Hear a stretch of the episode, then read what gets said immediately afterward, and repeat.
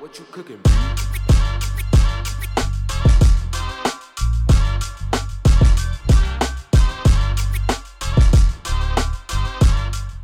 Welcome to Lend Me a Fiver podcast, where we have conversations with successful people who've had successful journeys. Make sure you subscribe and share this video with your friends, family for regular content about people's journeys and how they got there. Um, and also comment, leave comments on what you want to see, what careers you want to you want to see, and, and what you want to hear about. I want to welcome today's guest. He's an entrepreneur, best known as Flumsy. Um, I, do you know what I'm going to say? I think people like generally rap along to the song Drake started from the bottom, you know. like there's bare people that, that rap along to that song, but I feel there's certain people that can really rap along. They can rap along and feel every single lyric. um, like, because I know you've got, you're definitely one of those people. You've got a number of ventures, businesses ranging from property development, recruitment, cryptocurrency, and you're basically you're an inspiration to so many people, um, which is demonstrated in your Snapchat and how many people follow you and, and forward and screenshot what you have to say. It's fair to say there's not many cars that you haven't driven. there's not many luxuries that you haven't You're- experienced. You're making me blush. That's yeah, this is the intro. It always gets like this. there's no, there's not many there's not many luxuries that you haven't experienced. Um, but yeah, you didn't have a, like a wealthy upbringing. Like so, like tell tell us a bit about how you got there and kind of from like school days and how you how you were raised, so we can kind of just get a picture of of, of your journey. All right, so um, I was raised in a place called St Paul's Cray, Okay. uh, which is like in a place called Orpington. So just outside southeast London. They used to call it Greater London. Um, so yeah, I was the only, I was the only black kid in school. My mum, I was raised in this area, and so I was the only black kid in the area, really Yeah. and um, from a young age, my mum. It's only now that I'm older because my mum sent me to a uh, a school in a place called Farnborough. Um, so she, she sent me to a school called Darrick Wood, but she sent me to that school, and it's only now that I'm older that I realise this. She sent me to that school to keep me away from, I'll say like trash, if you know what I'm saying uh, because where I was raised, it was just just bad things was always going on. Cars being stolen, drugs, um, just madnesses constantly, and that's what I was exposed to at a young age. Yeah. So, thinking back now, I can see that my mum was trying to protect me. So she sent me to a school in a in a um, in a, in a nice area where it was just all the kids there. They come from good backgrounds. They had nice houses, and Yeah. Would you, I was I was always traveling. I remember I, I used to take a bus to school, and uh, it used to take us about an hour to get to school. I used to think to myself, why are we? Because I was confused. I was confused a lot as a kid. Um, I used to think, why are we? Why do we have to take a bus to go to school so far when there's schools that are right around the corner? If you know what I'm saying. That um, why can't I go to those schools? And my mum would never explain it, but I always used to think, look, I just want to go to a school that's really close because Yeah, yeah. this one hour plus a day was always bothering me. Um, so yes, I went to went to a school called Darrick Wood, um, and then when I got into,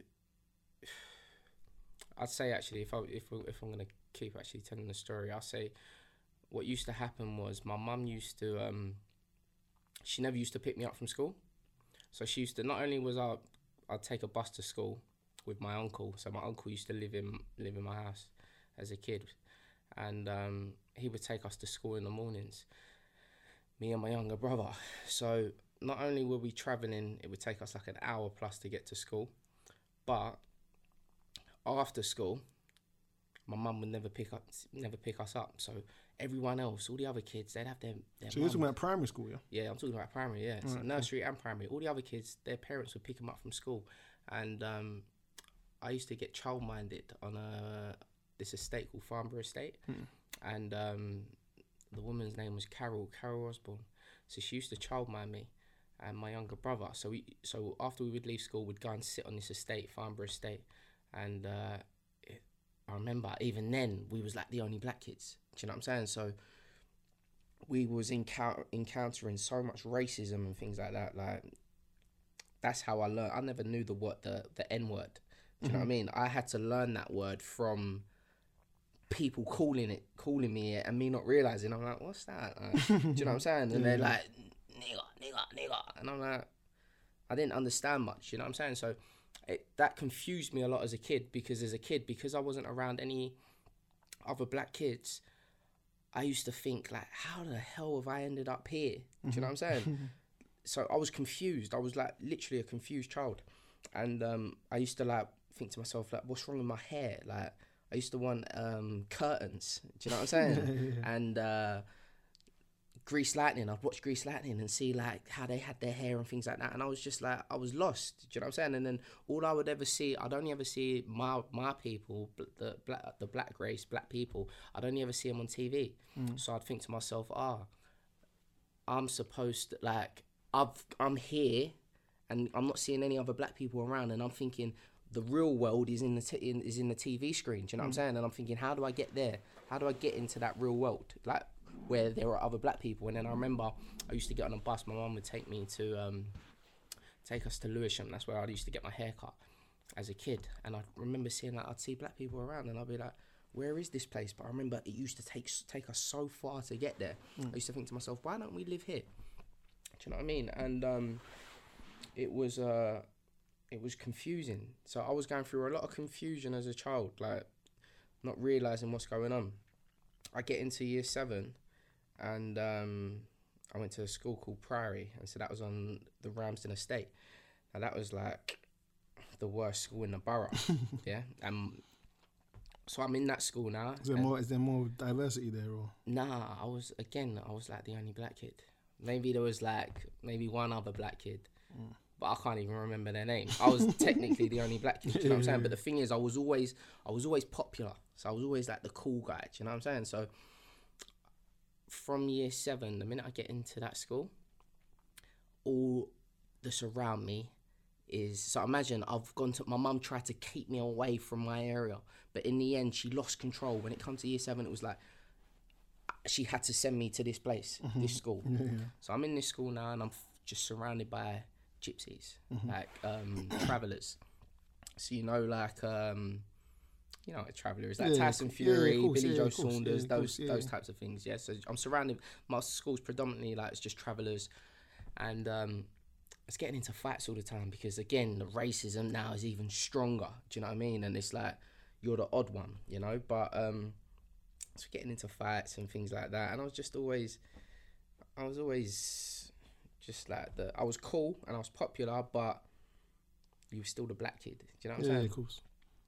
So then what happened? I was, but I was good at football. That's one thing I was always good at. I was good at athletics. I was a good sprinter, and I was good at football. So, and the reason why I'm telling you this, I'm just building you the story as to how I became who I am today. Yeah. Yeah. So I'm in year seven now. I'm good at football. I end up getting into um, Charlton Youth Academy. Yeah. Uh, what what so age is that? I think I was 13. Okay. So I get into Charlton Youth Academy playing football. And um, when I was playing football, I was always in my Sunday team. I was just like I was a, I was like the best. Do you know what I'm saying? So maybe some people that might watch this who played alongside me, they might say that I wasn't the best, but I'm telling you I was the best. I scored all the goals. That's you know what I'm saying? So I was energy. the, Yeah, yeah. the best goal scorer. I was the best in the league. Simple. The end. I was the best. No one's gonna tell me different. So I'm at Charlton Youth Academy now, and um, what's happening is when I got scouted, I thought, wow, like, because my dream was always to be a footballer. And the thing is, as well, what I used to do is when I, when I was a young kid, because I was so confused and like, I was so like, didn't know who I was and didn't understand my culture and things like that. But I always used to have a little book, and this book, I haven't got the book anymore, but I remember being a, being young. I'm probably like eight years old. I'm writing in this book, and I said, when I'm older, I want to play for Inter Milan. Yeah. Um, I want to be a professional footballer. I want to play for Inter Milan, and uh, this, from eight years old, what I'm explaining to you now is this is why you have to visualize. You have to have this vision in your life, and you put these visions in your head, and you can attract it. You can just attract things to you. Do you know what I'm saying? This is like the whole law of attraction thing, the Yeah. secret, blah blah blah. But bef- way before I even knew about the secret or the law of attraction or anything, I at eight years old had this vision, seeing myself doing certain things at the age that I am today. So I'm 32 years old mm. now. So I've my whole life I saw it when I was a little kid. As crazy as it sounds, I saw it as a little kid. So I had this book. I remember I wrote this message in my book. I said, "When I'm older, I want to play for Inter Milan." Yeah.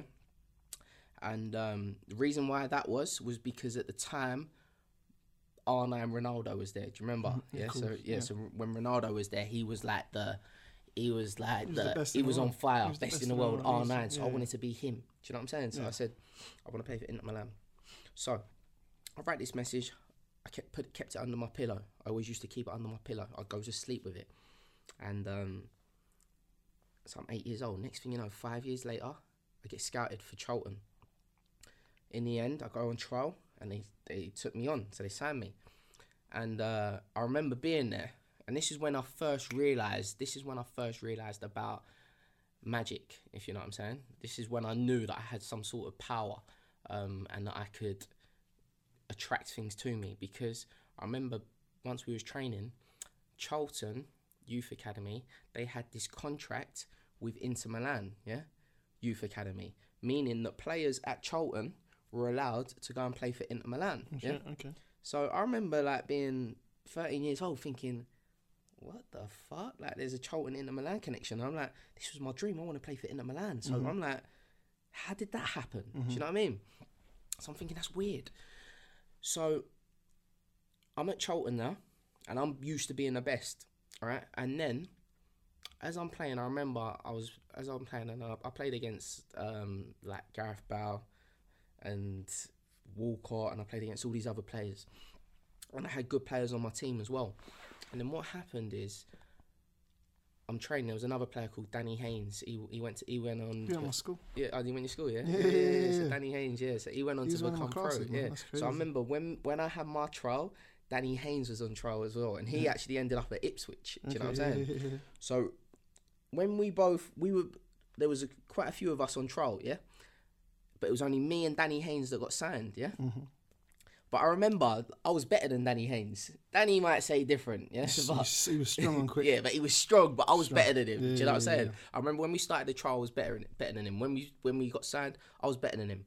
Then what would happen is, eventually, would we? I'm taking a bus to training. We used to train on a Tuesday and a Thursday, and have a game on a Saturday, or maybe a Sunday. I can't remember what it was.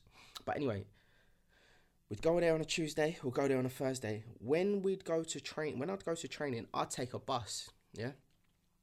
And in the winter months, imagine trainings at like six thirty, maybe seven thirty, seven thirty. Yeah. So imagine trainings at seven thirty till nine o'clock. Yeah. Yeah. And I'm taking a bus there, and everyone else in my team, I'm the only one taking a bus. Everyone else in my team, their parents are taking them to training. Do you know what I'm saying? Mhm. Their parents will be waiting for them whilst they're training, things like that. I'd get the bus to training. I'd have my parents wouldn't be there. My mum wouldn't be there. She's working. Huh? Yeah, my mum was she was she was working like two three jobs to just keep the lights on for us. Do you know what I'm saying? Um, but yeah, my my I had no support. Do you know Mhm. what I'm saying? And um, I'd see like the other kids' parents come and take them for training, and when they like after training, they put their arm around their child, and I was so proud. Do you know what I'm saying? And that I didn't have none of that, you know. And even now in my adult life, I see there's things about me that I'm like, okay, why am I like this? Why am I like that? And sometimes I'm like, all right, do you know what? It's because you never had that person put your arm around you pat you on the back and say they're proud, Mhm. say well done. Do you know what I'm saying? I Yeah, never had those little things, and so I went through life because I went through life without that. I had like a, I, I, I, I had like a cold heart. Do you know what I'm saying? I was a cold heart. I had no, no emotion, no Yeah, yeah. love. Do you know what I'm saying? I didn't know how to express myself because I had been, uh, what's the word? Like compressed. Do you know what I'm saying? So, as I'm going training all the time and I'm just taking a bus there, I'm taking a bus back, and it's cold. It's the winter months. Imagine I'm 13 years old taking a bus by myself, and I'm just thinking to myself, like this is long. Like I can't. Um, I don't like this anymore. Do you know what I mean? And not just that, but when I'm training, for once in my life, training was hard. Do you know what I mean? Because I had other people on my level and beyond, people that were better than me. I was never used to that because you got to remember, me being a black kid in a predominantly white school all my life. So even like athletics, I was always the fastest. I Yeah, won every single sports day. Do you know what I'm saying? yeah, yeah. Because it was just it's just in our genetics. So I was winning every single sports day, every single one. So I was always of the mentality that I am going to be somebody in my life. I'm going to be successful. I'm going to be great. I'm going to be famous or I'm going to be rich. Do you know what I mean? I was always off the belief because I was like, I'm just used to winning every single sports day. I'm winning year one, year two, year three, year four, year five, year six, year seven, year eight, year nine. I'm winning all the time. Yeah. So I'm used to that having that winning feeling when it comes to um, sports. I'm compet. I was competitive, but I was used to winning all the time. So then what would happen is once I arrived at Charlton, all of a sudden, I'm around people that are um, just as good as me, and even better than me.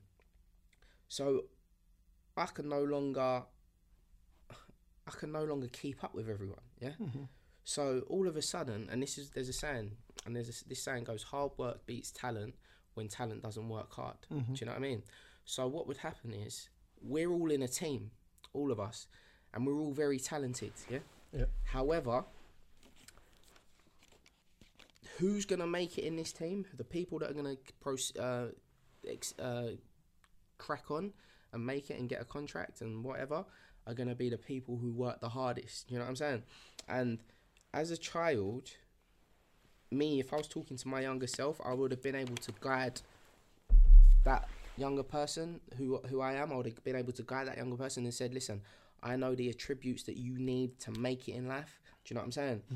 So that you could have actually gone to where you was trying to be. Do you know what I mean? Because hard work beats talent when talent doesn't work hard. And you was talented, but you never worked hard enough. Do you know what I'm saying?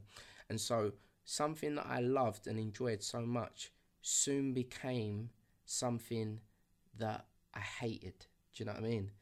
So I never wanted to go training on a, Tu- a Tuesday and a Thursday anymore. I'd miss training. I didn't want to go to the games. I didn't want to play anymore. Do you know what I mean? I was like, I'll be playing game like I'll be sat on a bench and I wanted to be on the bench, and then my I'll be so nervous to come on. It's like I don't want to come on. Keep me on the bench. I'm happy. Let me just sit on the sideline in my in my Charlton tracksuit and everything else, and just let me feel like I'm great. Do you know what I mean? But I don't want to come on the pitch. I'm scared. Do you know what I mean? I was fear.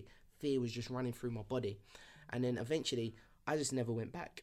Yeah, and then what's then happened is after that I went through this like imagine I'm a young kid now, 14, 15 years old. I'm going through and I didn't realize it at the time. I only realize it now in my adult life, but I'm going through this depression. I'm depressed now. I can't watch football. Do you know what I mean? So I didn't watch football from like 15 years old until I was like 26, 27.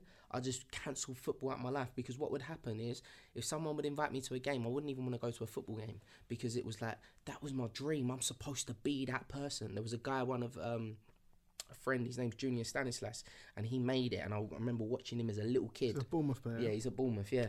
And I remember watching him, and so I'd go and watch him at West Ham when he was in the youth academy, and I'm just watching him. I'm just like, wow, man, you got my dream, you know, like that was supposed to be me. Do you know what I mean? And I'm depressed now. I'm going through depression without even knowing what depression even is, you know.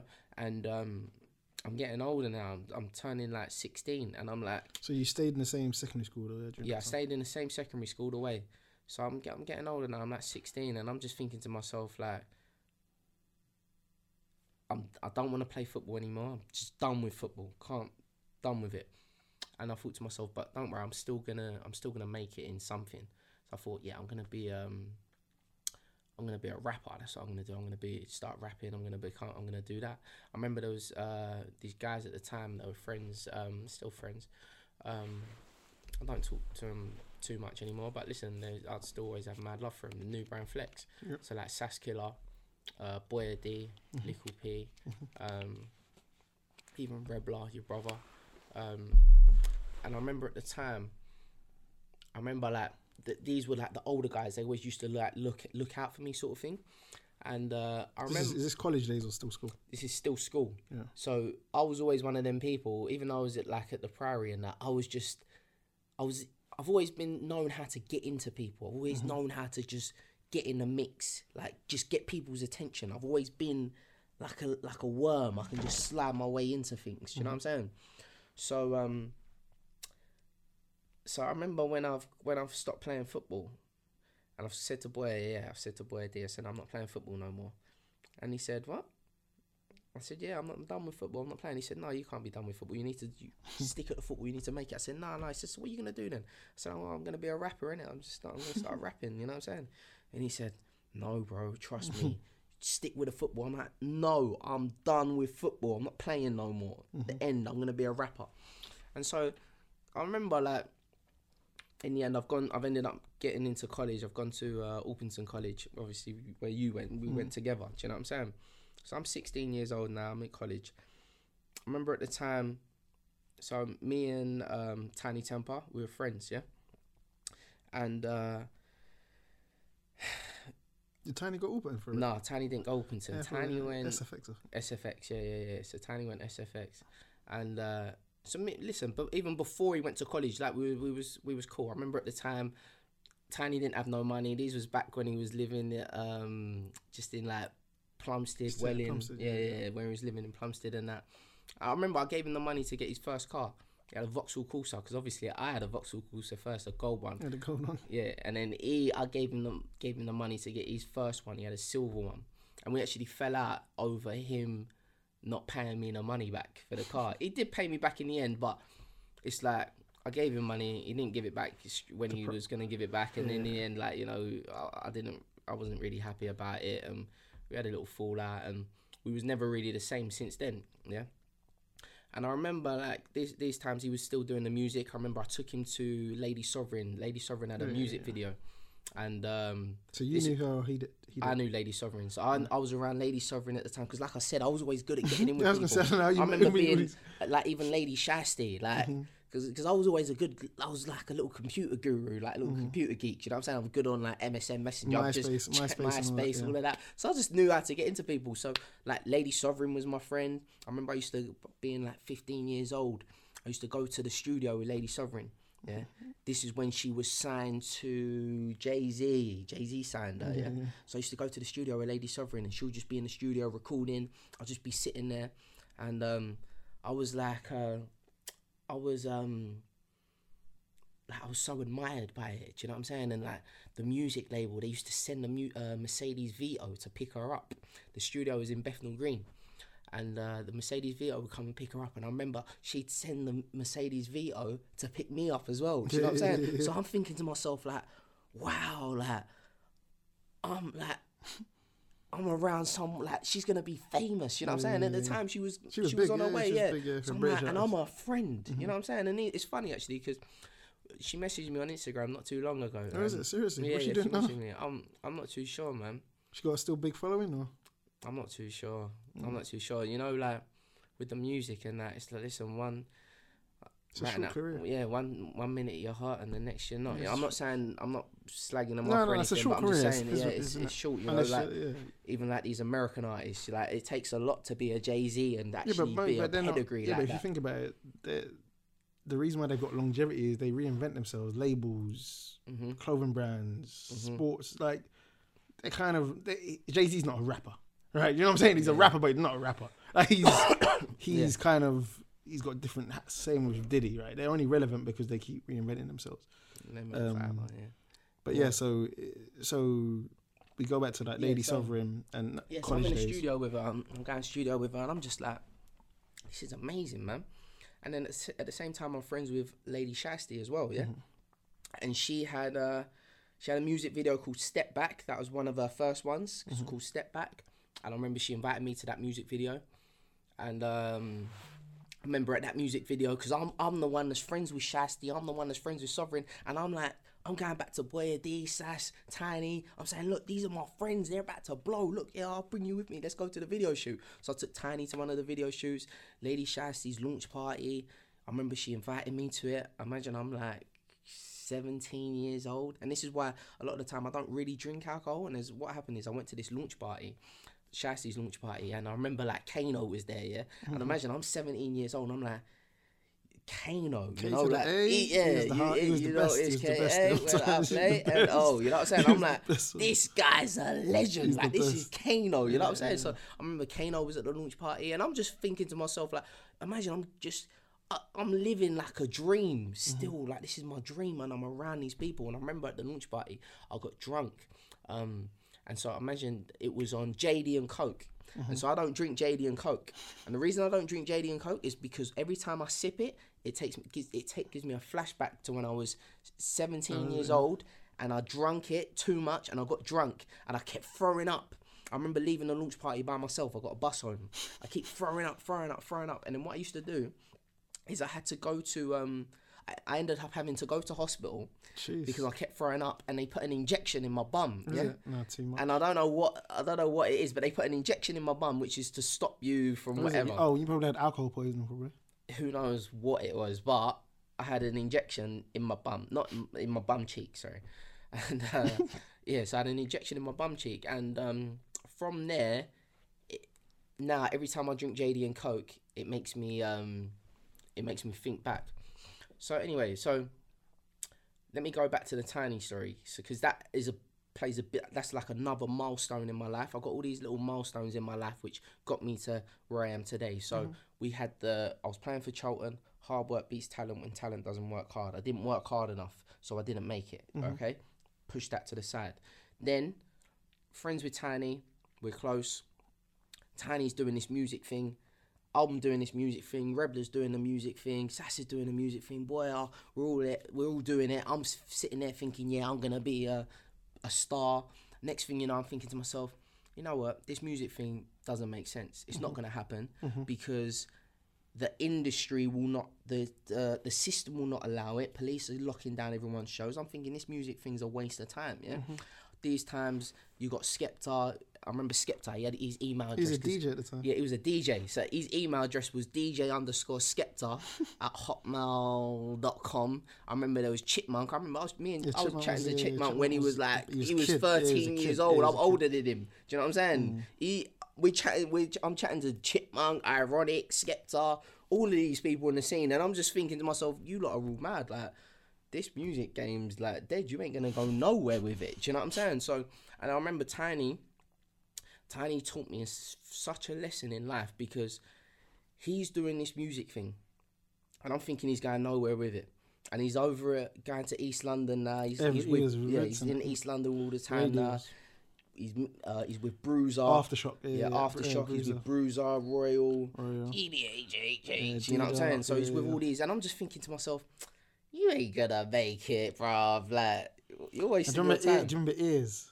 Yeah, it is. Yeah, Yeah, yeah, yeah, yeah, yeah, yeah, yeah, yeah, It is. It is. Aaron Scare. That one, yeah, come on. And uh, all in one. Yeah, Do you know what I'm saying? one, yeah, yeah, and so I'm thinking to myself, look, you ain't, you're wasting your time. Like, it's, it can't, it's and you know not what's so gonna crazy happen. at the time? I think everyone used to say Tinie was biting Dizzee Yeah, yeah. because Dizzee yeah. Rascal was blowing up, and there was a little Dizzee bit of a blowing out, and I was always like, it can happen for Dizzee. It happened for Dizzee, but it's not going to happen for no one else Mm-hmm.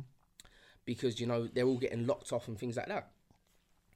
And it's funny now actually because even like I remember Dizzee played a played a part, and I remember as I got a bit older, and I'll go into the story, but as I got a bit older, I used to start seeing Dizzy around. Like he moved to my area, he moved to like Orpington. Mm-hmm. So we're training in the same gym. I'm like, wow, I'm like, nigga, that's Dizzee Rascal. You know what I'm saying? This is when he's big, boy in the corner. playing in the corner. Yeah, so he's moved. He's he's got um he's got his PA. His PA was uh some like Chinese Filipino boy. Um, he was driving Mini Cooper. Dizzee got him a car. He got him a Mini and that. And I'm just seeing Dizzee, and I'm just like, and the thing is, all of this played such a big part in my life because reason being, I'm looking at these people and I'm thinking to myself, wow, you're all living the life. You've made it, and I haven't. I'm a failure. Do you know what I'm saying? let me go back to the Tinie story before I get to the wow, I thought I was a failure. So, Tinie's doing this music thing. All of a sudden, Tinie carries on. Me, me and him ain't talking no more. And then, I'm at the barber's in Plumstead, not too far from his house. I used to cut my hair at a place called MG's, which was a guy called Mike that used to cut our hair and that. So one day I'm sitting in a barber's, Tinie comes in. Next thing you know, the word on the street is that this Tinie Tempah has just been signed and he's about to blow, yeah? And um, this song comes out called Pass Out, yeah? we bring the stars out. No, we this is bring before Wifey. Ah, let's go back to like, hell? Wifey. Let's go back like, to that's Wifey. that's the break. I'm like, you can't skip that. Yeah, yeah, no, you That's can't the skip biggest Wifey. Let me moment, tell you why Wifey, because the house at the beginning of Wifey, yeah.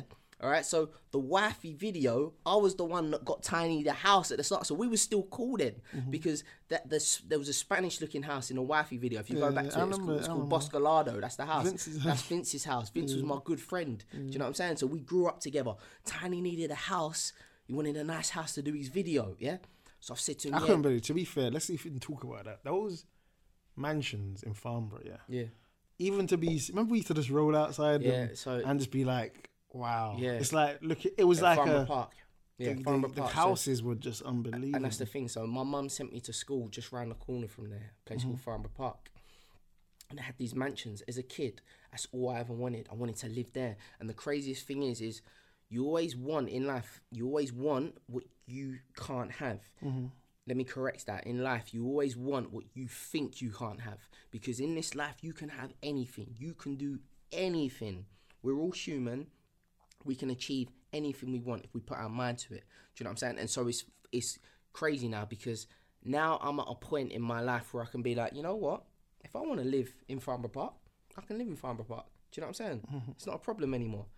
So because I can do it now, But at the time, but you never, you never had a. At the time, you didn't think. Oh, you mean then or now? now, Oh yeah, cool. yeah. so now, but then. Back then, and remember, I went to school around the corner, so I was sort seeing them places when I was oh, like eight years old.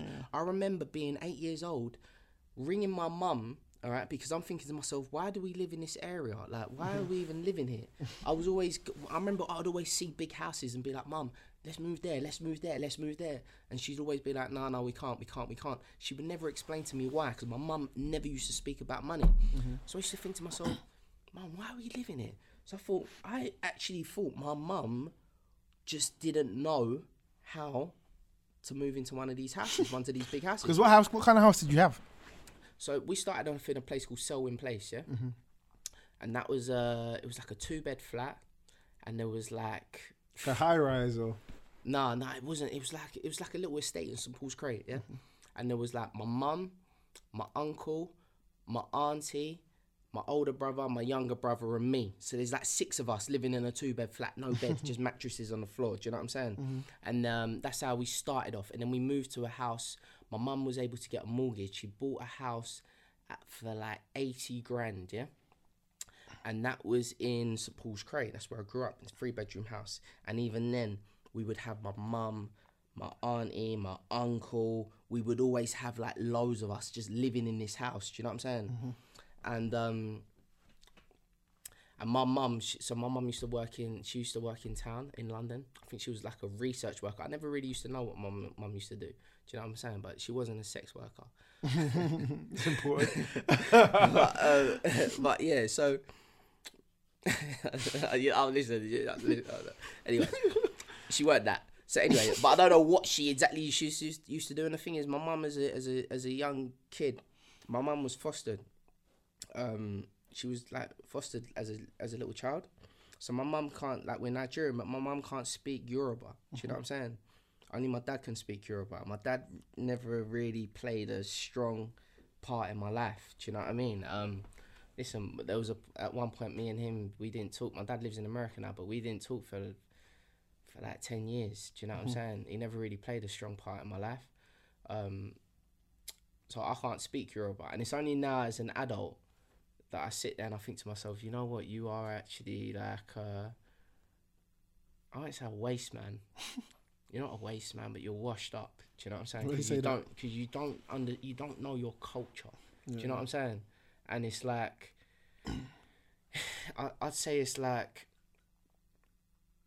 I, I was able to do everything. I, I did well in life, but I don't know my history. Do you know what I'm saying? And Mm-hmm. it was even like there's a guy called Toba, yeah, and um, he's a friend of mine, bad guy Toba.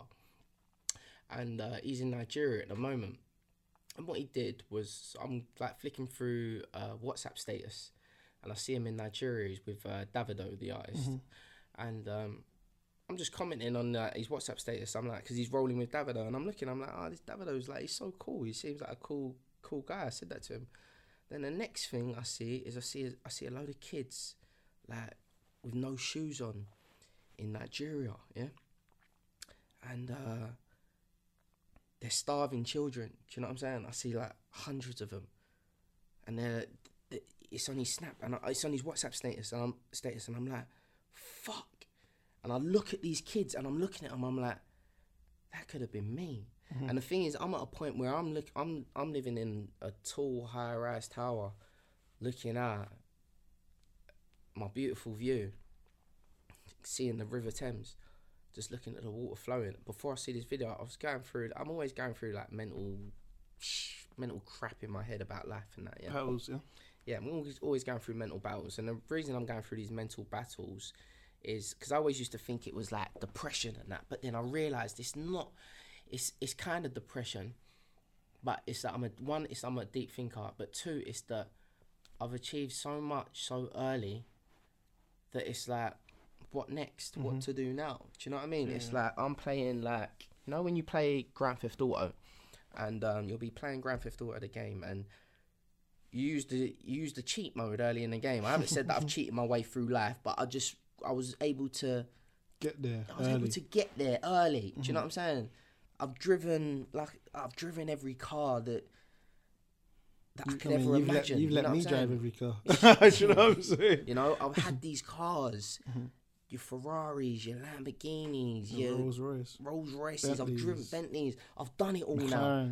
I've done it all. So Mm. all of a sudden, it's like, and this is why people turn to alcohol and they turn to drugs, and it's like, I haven't turned to any of that. Do you know what I'm saying? And I won't even say I haven't turned to any of that yet. There is no yet. I would never turn to it because I've always been anti-alcohol. I've always been anti-drugs. I've never sniffed or taken pills or anything like that. And um, I've always been anti, that. So because I'm anti that, I, I realized I got to a point in my life where I've reached a, a height where I still have to have my own breakdowns. But for me to have my breakdown, I can't do it. I can't. I can't do the drink because I don't like the taste. Because one of the shiesty situation and the other situation was as a kid, my uncle Sid, who sadly passed away 2016, and I, he, he is like my life. Yeah, um, he took me to a pub when I was a kid. He had one leg, disabled, white guy, my mum's brother, foster brother. And I, I remember taking him up to. I used to like wheel him around in his wheelchair. And uh, I remember he took me to a pub, and we'd go into the pub, and he'd get a pint of uh, pint of beer. And I remember being a kid. I can't remember how old I was, maybe nine. He's had his beer. I'm sat there with him. We used to have to sit in like a corner, like we sit a corner over there because of obviously you weren't allowed children in the pubs. So what's then happened is um, he's giving me a sip of this beer because I just always used to see him drinking a beer and I'd be like, I want some, I want some. He'd never used to let me have none. So I'd be like, look, just let me have some, let me have some, please, Uncle Sid, let me have some, let me have some. I want to be like one of the boys. She says, all right, cool. I'll give you, I'll give you some. He says, Pass it to me. He's let me have a drink. And I've drunk it. I was like, terrible. spat it out. Till this day, I've never drank a pint of beer in my life. I've took sips Yeah, only to like try and mingle with people, it's dead, but I always be like, oh, do you know what I mean? Like disgusting. Like, but but the thing is, because of like in my work, in meetings and so on, or socializing or taking like taking clients out or whatever, I would have to. I, I'm good at mirroring. Do you know what I mean? So it's like because of and that's that's that. Sorry, if I have to go back to me being a kid and being in a predominantly white school and having no black people and having to adjust to that to then I went to Orpington College which was then when I met you I'm 16 years old that's full of black people. And I realized I was able to I'm able to adjust. I can fit in with anyone. I can mm-hmm. be around anyone any group of people from any backgrounds mm-hmm. from the highest of, of people in to the elite to going into the council estates and being on the blocks i can mingle, I can adapt. Do you know what I mm-hmm. mean? So I learned how to adjust in any situation. Do you know what I mm-hmm. mean? Okay, cool. And that's and that played a major that played a massive part. So even though I say about um like I was around this as a kid, blah blah blah, that helped me in my adult life to just be able to mirror. That's so important when you're trying to make it in life because a lot of the time people can you'll come into a room and you'll bring you'll bring your past in with you. You'll bring your you'll bring your issues, you bring your problems, you'll bring your shit that's gone on in your life and you'll just bring it into the room with you and that's why there might be someone sat there or there and you just you, you just don't know how to c- connect with them yeah? And the reason being is because you're bringing your shit with you. You need to learn in life how to just say you know what? I'm going to leave my shit outside and i'm going to come in as a fresh person. And so then all of a sudden it's like all right cool. I'll be sitting with you and i'll just be watching you and i'll see how you are and then i'll adjust myself to be just like you. So when you're talking to me you see yourself do you understand? And because of you see yourself, that means that you're like like you'll crack on, you like each other. Do you mm-hmm. know what I mean? And that's not that's not being it's not being fake or it's not tricking someone, but it's just it's just understanding how to take yourself out of your body and put yourself in someone else's. Do you know what I mean? And this is like when I'm talking like this, this is like mad because I used I, I used to read a lot of books, psychology, Forty Eight Laws of Power, especially. Forty Eight Laws of Power is like my Bible. So it's like always say less than necessary, conceal your conceal your intentions, your um your name is uh your name is everything. Guard your reputation. Do you know what I mean? Guard your reputation. Your name is everything. Guard it with your life. Do you know what I'm saying? There's a book called The 48 Laws of Power by Robert Greene. So I was read. So, so let me now go back to So back to, back to Tinie. yeah. Yeah. okay. Not that this is whole thing is about Tinie, but I just need to get through that bit. So, because of what he taught me, and this isn't him sitting me saying he actually spoke to me and taught me this. It was what I picked. It's what he taught me. So we're in the wifey video's done. Obviously, I sorted out that whole video for him. We fell out after that. Next thing you know, they're saying about this Tinie Tempah he's about to blow, blah blah blah. He now brings out this song called Pass Out, yeah? And uh the song just blows It's huge. Yeah. disgusting. It blows. He now is bigger than Dizzee Rascal. Okay, he is like the everyone's going on about him. Rewind magazine, everyone, Tinie Tempah, Tinie Tempah, Tinie Tempah, Tinie Tempah, and I'm just reading it all. I'm seeing it all, and it's not that I'm a hater. I'm not hating him. I'm hating myself because what's now happened is I'm like shit. This guy has just made it. I doubted this guy. I thought even it was never gonna happen. He's just made it. Now I'm sitting in the barbers. I've took the bus to the barbers. I'm sitting there waiting for my haircut. In a queue. All of a sudden, Tinie walks through the door. Boom. Mike lets him cut in front of everyone. Puts him in the seat. I'm looking. I'm like, Mike. Mike's like, yeah, no, he's booked. I'm like, but you don't do booking. do you know what I'm saying? So he's cut his hair. I'm looking at him now. He's got this aura around him, okay? Because I see like I'm I'm spiritual. I see energy. I see I see things. You know what I'm saying? So I can see his aura. I'm looking at his aura.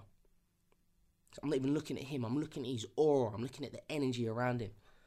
I'm like, wow, that is success. It's mm-hmm. greatness. Do you know what I'm saying? I'm then looking. I'm then look, sitting there thinking about myself. I'm just like, you're a waste, man. Look at you. Like, what are you gonna do with your life now? Do you know what I mm-hmm. mean? I'm like, fuck. My life is fucked. What am I going to do? I remember I sitting there. I took the bus back. I'm just depressed.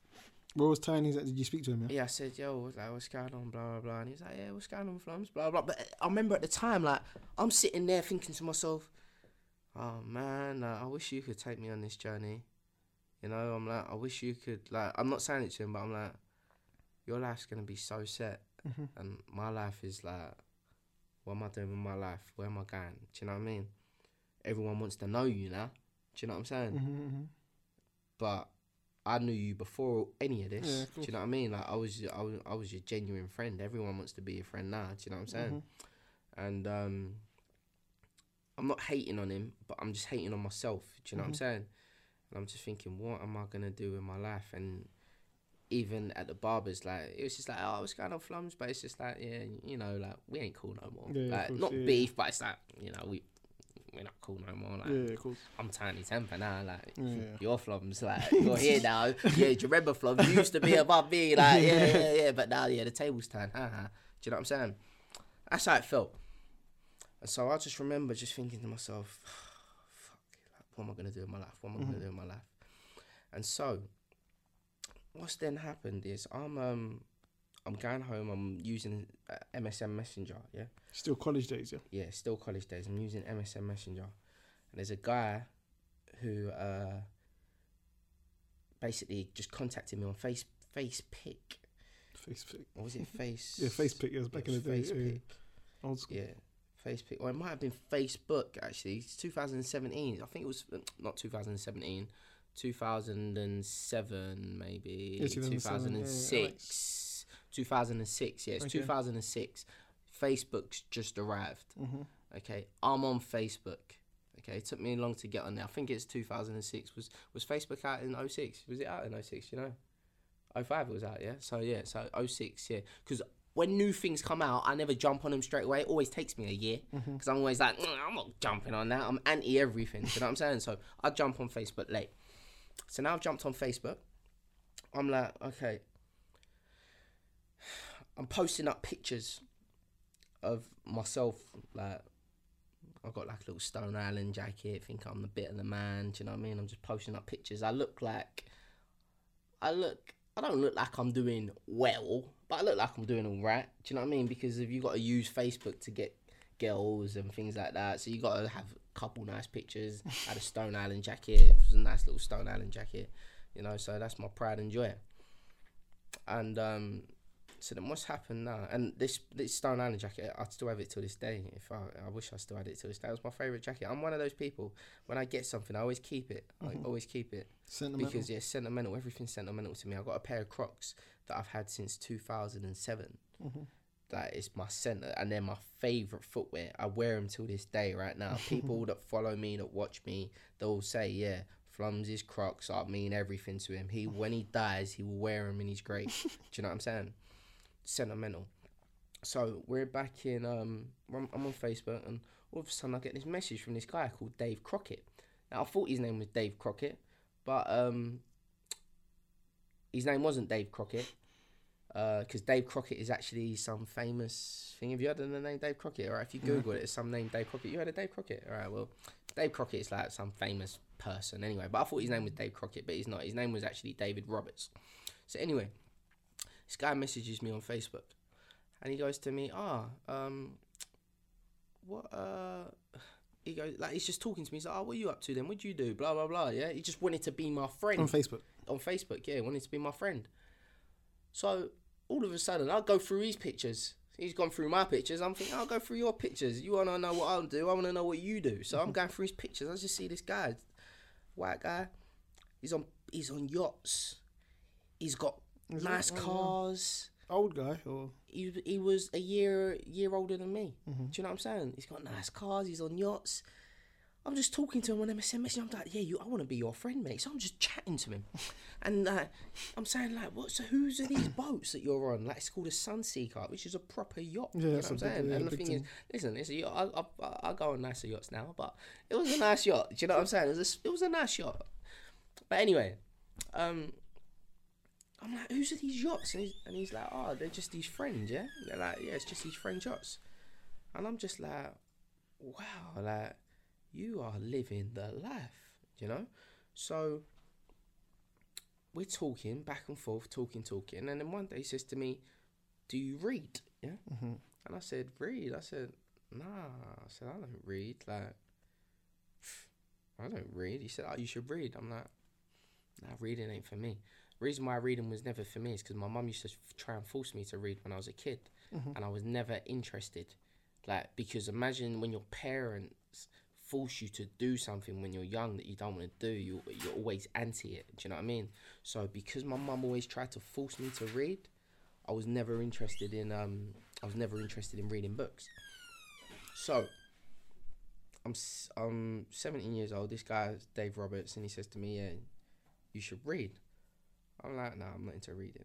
He goes, "Look, go and buy this book and read it. It's called Rich Dad Poor Dad by Robert Kiyos- Kiyo- Kiyosaki." So I'm like, I don't want to read, but because this guy's on yachts and he's got nice cars and everything else, I thought, you know what, I'll buy the book. I'll give it a try. Yeah. So I buy this book, and this book was called Rich Dad Poor Dad by Robert Kiyosaki.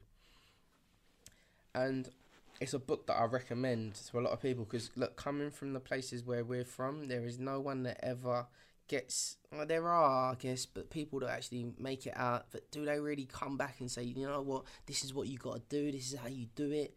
I don't. You don't really see it. Or what happens is people make it to a level and then they they they, they think they're too good now. Mm-hmm. They think they're too good to go back and help the youth. Do you know what I'm saying? So people can't connect to those people because it's like, nah, them people ain't humble no more.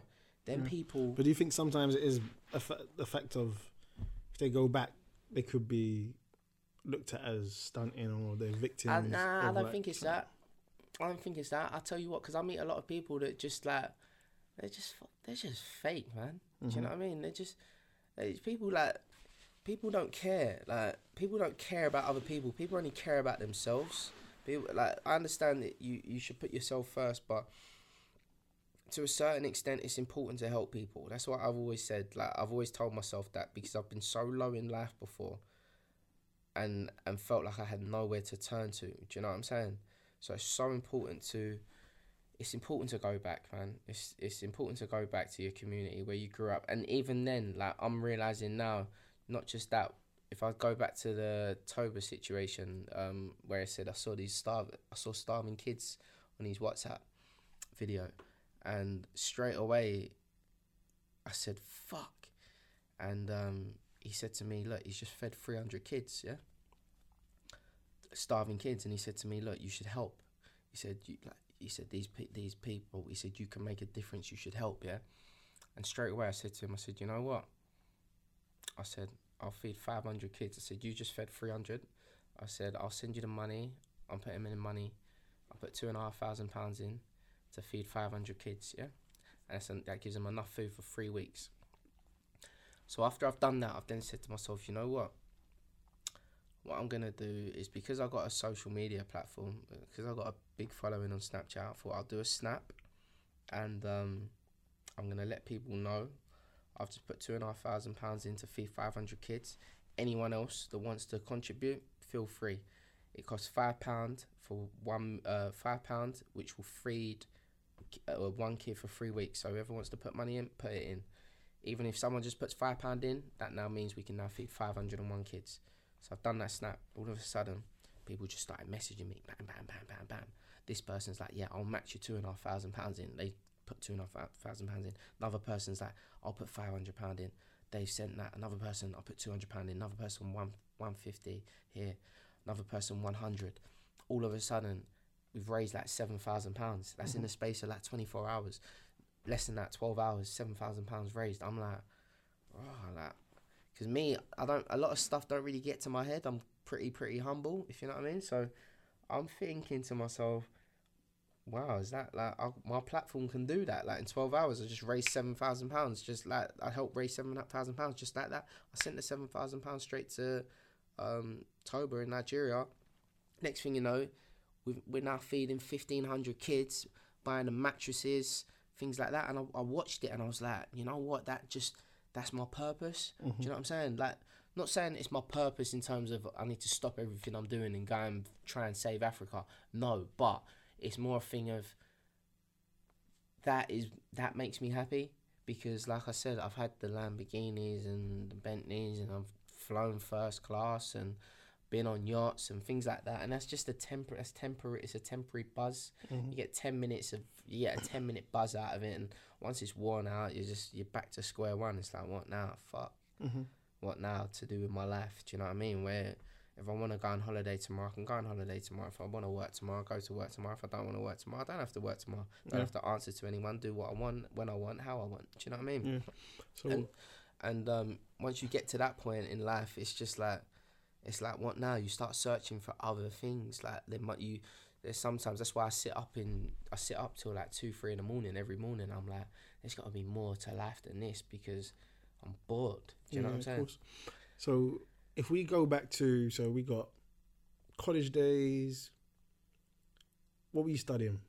Alright, so in college, Because at the time when you went to college, was there a like? A, I fucked up in college. yeah, but did you plan to kind of? Wait, did you like? Oh, I'm gonna be this. Was No. there like a desire? What did you go So for? I went to college for one reason and one reason only, and a lot of pe- people watching this will say the exact same thing, especially if you're black. We have a lot of pressure from our parents that they want us to be doctors, lawyers, accountants. They want us to have these professions, and they force it on us. And sometimes we are not. We just it's just not in us. We're just not intelligent. Do you know what I'm saying? I wouldn't say it's not intelligent because I'm intelligent, but I'm not book smart mm-hmm. because my GCSEs I got three C's, three D's, an E, and a and an F. Do you know what I mean? And the F was for flumsy. That was my most. in, that was my favourite grade. The F that meant everything to me. The three C's, which technically weren't even three C's, there was actually two C's because I got a C in English lit in English language. Do you know what I'm saying? So it was a double C. You know what I'm saying? It's one. C. You know what I'm saying? So I got three C's, I got three D's, I got one E, which fuck knows what that stood for, but the F was the most important one because the F was for Flomsy. I was happy. Do you know what I'm saying? So I got home, said, "Yeah, mum, this is what I got." My mum weren't impressed. you know what I'm saying? My mum weren't impressed. She was fuming with me. I'm thinking, what, like, what do you expect? What am I supposed to do? Like, it's just not me. I just can't do it. You know what I'm saying? But mm. so I was supposed to get. She wanted me to get A's and B's, but it's like I'm just that's just not me. Mm-hmm. So in the end, I've gone to college. When I've enrolled in college, I've had to do the maths again. Yeah. Because I was trying to do A levels. Why was I trying to do A levels? Because my mother was forcing me to. I wasn't Yeah, doing A yeah. levels. So at the time, you didn't really think, "Oh, I'm gonna be this if I have to." No, I'm depressed. I'm a bum. I'm going through depression. I'm not knowing what I'm gonna do with my life. Do you know what I'm saying? So now what happens is I'm in college. I go and enroll, and I enroll to uh, media studies, um, media studies, business studies, economics, and I had to do sociology GCSE, and I had to do maths GCSE retake. Yeah. So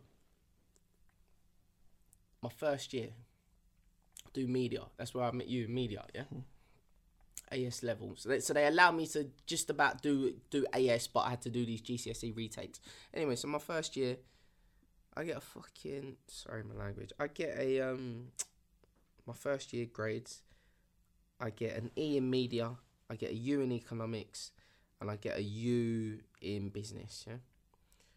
And sociology, I got a D, and I think maths, I got a D again. Like, all right, so it's like all messed up. So I've got to You do didn't get an F though. yeah, no F though, no F. didn't get the yeah. F, So then I've got to do another up. year again, yeah, Yeah. of college. So I've got to do my first year in college all over again. So I sign up again. I do economics. I do this time. I do a course called financial studies. The reason I've done financial I think we did studies, economics together, right? nah, we were in we was Or in media together. Yeah, accounting or something. No, Oh no, we might have done economics together. John Bartlett.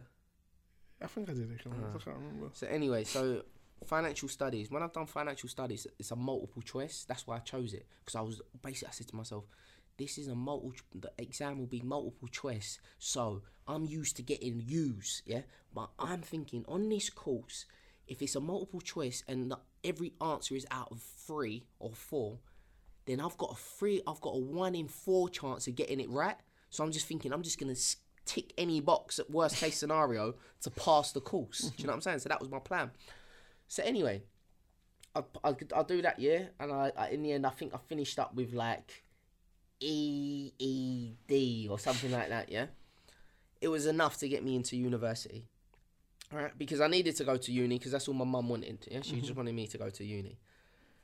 So one day, I've gone. Uh, I've enrolled onto this uh onto this foundation degree. What but- uni? What uni is it? uh, London Met. So I've enrolled into this foundation degree to do accounting. And then what's happened is I'm like, uh, I'm thinking, uh, what I, when I've gone to uni, because I'm just thinking, this is all long. Like, what am I here for? Why am I doing this? But the reason why I was doing it is because I was a bum. Yeah. I used to sit. I used to get up in the morning. I used to watch Jeremy Kyle at nine twenty a.m. every day. So I'm a bum, but college and uni allowed me to cover up the fact that I was a bum because it made sure that I, I was in the system. I had to do something every day. Do you know what I'm saying? So it mm-hmm. allowed me to stay in the system to be doing something because I didn't want to have to go out and face the world yet because everyone else was going to face the world. They was getting jobs, nine to 5s mm-hmm. things like that. They're facing the world now. They're facing reality. I was scared to face that reality, so I just kept signing on to any course that I could. I've done three years in college just to keep me away from facing the world because I thought to myself, you know what? Once I have to go out into that world, there's no U-turn. So now I'm 17 years old. I'm reading books. Okay, I read Rich Dad Poor Dad. I'm learning how the rich live. I'm learning how the poor live. I can relate to the poor. I'm like, I need to get rich. All right. So then what I've done is um, after I've learned how the rich live, I'm thinking, all right, I need to get around this life. How am I going to get around this? And this is going to sound nuts, yeah? It's going to sound nuts, but I realized that the only way that I could get into this because I'm a black guy that's rejected. Yeah, you, you just you just rejected. You you you're black. You're just going through shit in life. So I'm thinking the only way that I can get into to the rich dad life, yeah, is to go and find a girl with a rich dad. Yeah, because if I could get a girl with a rich dad to like me, and be around that environment, then that will get me under the roof of how the rich live. Do you know what I'm saying? Yeah, yeah. So I've ended up, I've ended up getting a girlfriend. I've ended up getting with a girl who's got a rich dad. Okay. Just So met, you just met her out. no. I'd actually known I'd actually known her sister since I was like 13 years old. So we'd all grown up together anyway. Mm-hmm. Yeah, Do you know what I'm saying? Mm, And then farm yeah, sides, yeah. and then I've ended up getting with a younger sister. Do you know what I'm saying? So once I got with a younger sister, um, I'm now in that household. Okay. Once I've got it, once I'm in there, it's time to start learning. Do you know what I'm saying? All right. But at the same time, don't get me wrong. I, I was with the girl. I like. I was in a genuine relationship. It's not like, oh yeah, you're a gold digger. he was in there. He was in there with his notepad every day. But at the same time, I was in there with my notepad. You know what I'm saying? Yeah, So yeah. once I started started seeing that, I'm I'm in I'm with this girl, and I'm just I'm just seeing how her dad is. I'm learning from the father, without even the father. The, I thought he liked me, but he didn't like me. But I'm learning a lot from how he lives his life, how he does business. I'm learning. I'm even seeing his traits in her, so I'm learning from her as well. Do you know what I'm saying? And um, and I was with her for three and a half years. And then after the three and a half years, I had learned enough to basically go on my own mission. If you know what I'm saying? yeah. But this time you you're not even doing college. Do you have a job? No, so I'm not doing college. No, so what I'm doing is, is during that time that I was with her. So the dad always used to say, "Oh, like, what's he? What does he do?" Yeah, and um, I'm these times I'm buying and selling on eBay. Yeah, and the way I got into the way I got into to the buying and selling on eBay is. So and the thing is, the dad used to. The dad never believed that. The dad thought I was like a drug dealer. Like, that's that's what he that's what he thought. But I was actually buying and selling on eBay. And the way I got into the buying and selling on eBay is um, I'm at uh, I'm at university. Bearing in mind, once I got so I went to London Met. I stayed there for a month. Uh, in the end, I was like, this ain't for me because I didn't even understand. I was doing accounting and finance. I was like, I don't even understand this. And I only took accounting and finance because you was taking accounting and finance. So I just thought I'll take accounting and finance as well. I just didn't understand it. Bookkeeping, all of this. It was I was like, no, that's not for me. So um, I dropped out. So as I dropped out, I remember I went home. And I remember, let me tell you something else what I did. This is so important, and I need to explain this to the viewers because there's a lot of people like me that weren't academically smart, and the teachers and parents and everyone else will make you think that because you don't get good grades, that you aren't intelligent. Do you know what I mean? That you're stupid, that you're never going to be anything in life. And that's all that ever used to get drilled into my head. So I remember after I got my messed up grades in uh, college, I went home.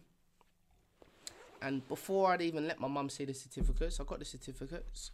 I got a lighter, lit the lighter, and I burnt them.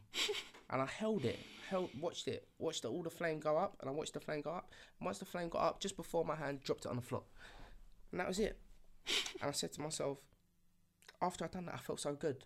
I felt so good. It was so much weight off my shoulders. And the reason why there was so much weight off my thought this shoulders. guy's a lost cause. The reason why I thought that's what I mean. I'm just I'm just a messed up in the head type of guy. Do you know what I mean? And the reason why um the reason why I said why I burnt them and I had so much pressure off my shoulders is because I said that was such a relief. Never, and this is a message I tell people, and I'm telling you now, viewers, yeah, don't you ever allow a piece of paper to determine what you can or can't do in your life. Do you know what I mean? Because it's these grades. This is is think of it. People allow a piece of paper to tell them what they can do in can or can't do in their life. They allow a piece of paper to tell them that they can go to they can become a lawyer. They allow a piece of paper to tell them that they can become a doctor. They allow a piece of paper to tell them that they can work here or work there or whatever. And it's like, wait a minute.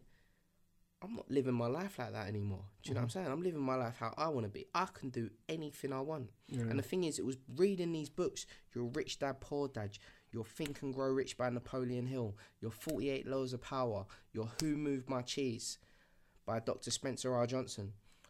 Reading all of these types of books is what reprogrammed my brain into into accepting that everything that I had learned in school and the system taught me was all bullshit to just lock me up into one into into one way of thinking that I can't make it in life. Do you know what I'm saying? So just a just a quick question on Yeah. that then. So, what's your general thoughts like from t- today, like just in your mindset today, thoughts on education and university? If people Okay. want to like making this decision as to whether or not they should go to uni, whether or not they should do higher education or whatever, what's your thoughts on that? Listen, look, think of it like this. I say it like this.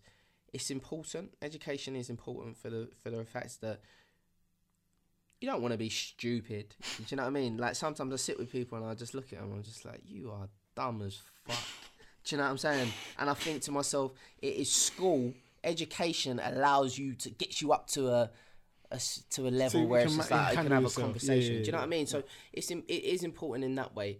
Um, I, I would never say, look, you know, for if I had a child, and they said to me they want to go to, would I want them to go to university? Listen, at the end of the day, if you haven't got um, it's security. Do you know what I'm saying? It is it is security. But if you believe in yourself, if you truly believe in yourself and that you you are you can be great, yeah. You don't need university. You don't need college. You don't need you don't need no grades. Do you know what I'm saying? Who mm-hmm. can who you when you truly believe that you are su like you are the you are great, yeah. Mm-hmm. And that's how I program myself. Where I would be watching Muhammad Ali every day, Muhammad Ali interviews, meme memes or whatever the word is, memes, memes, memes, of pictures of like a little kid standing in a mirror with a boxing stance. And in that mirror, this is a little kid standing in the mirror with a boxing stance. In that mirror, looking back at him, is a picture of Muhammad Ali, which is basically saying, "Look, what matters is who you who you see when you look in your mirror in the mirror." Do mm-hmm. you know what I'm saying? See yourself as great. Do you know what I'm saying? So when you truly believe that, then it doesn't matter. Like you can't have no s- silly little piece of paper, or, or you can't have no teacher telling you what you what you're gonna do with your life.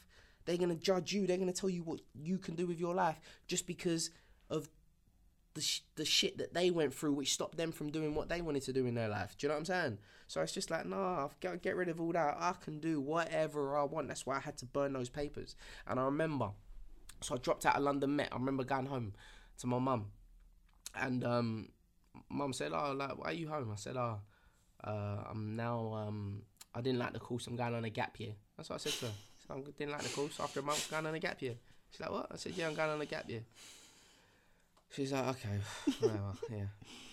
Anyway, things. So it's let gonna. me, yeah, let go me on. let me cut forward quick. When I've then signed up to my next uni course to do quant- After the gap. yeah, after the gap. So within that gap, that was just me like me being I was free. I was being a bum, but I was like I was a bum.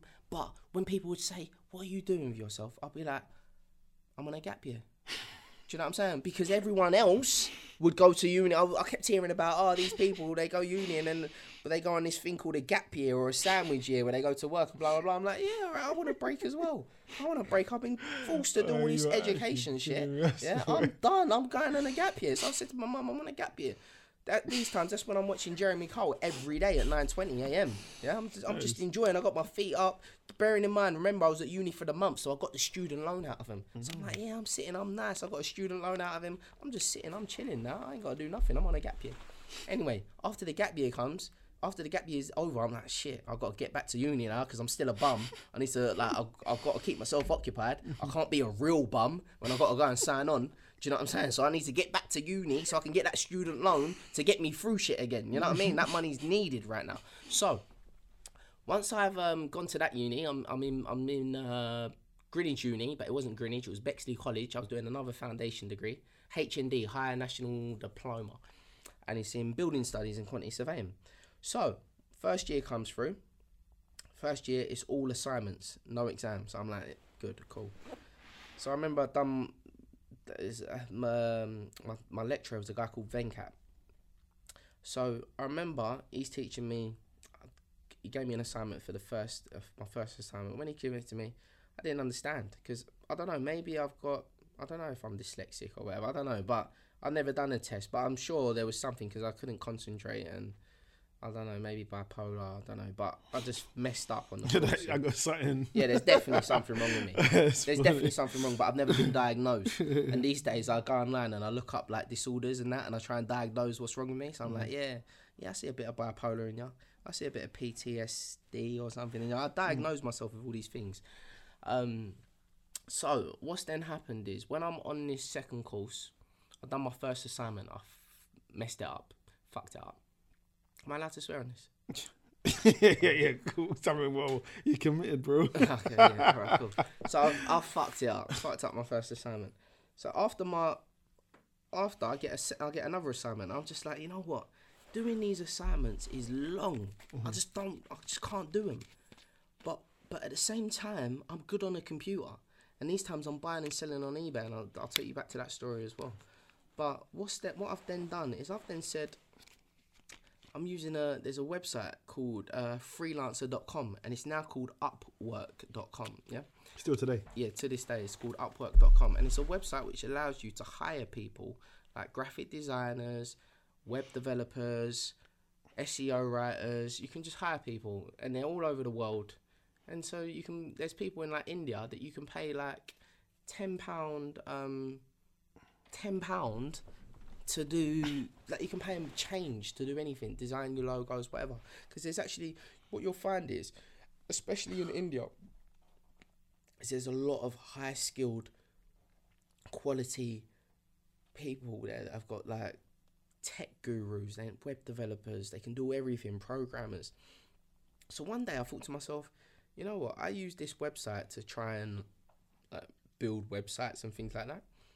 Let me write my assignment on this website and post it as a project for people to bid to see if they can do it because I know that this people's got loads of people in India with professions in quantity surveying and building studies. I just knew that there's they've got smart people in India.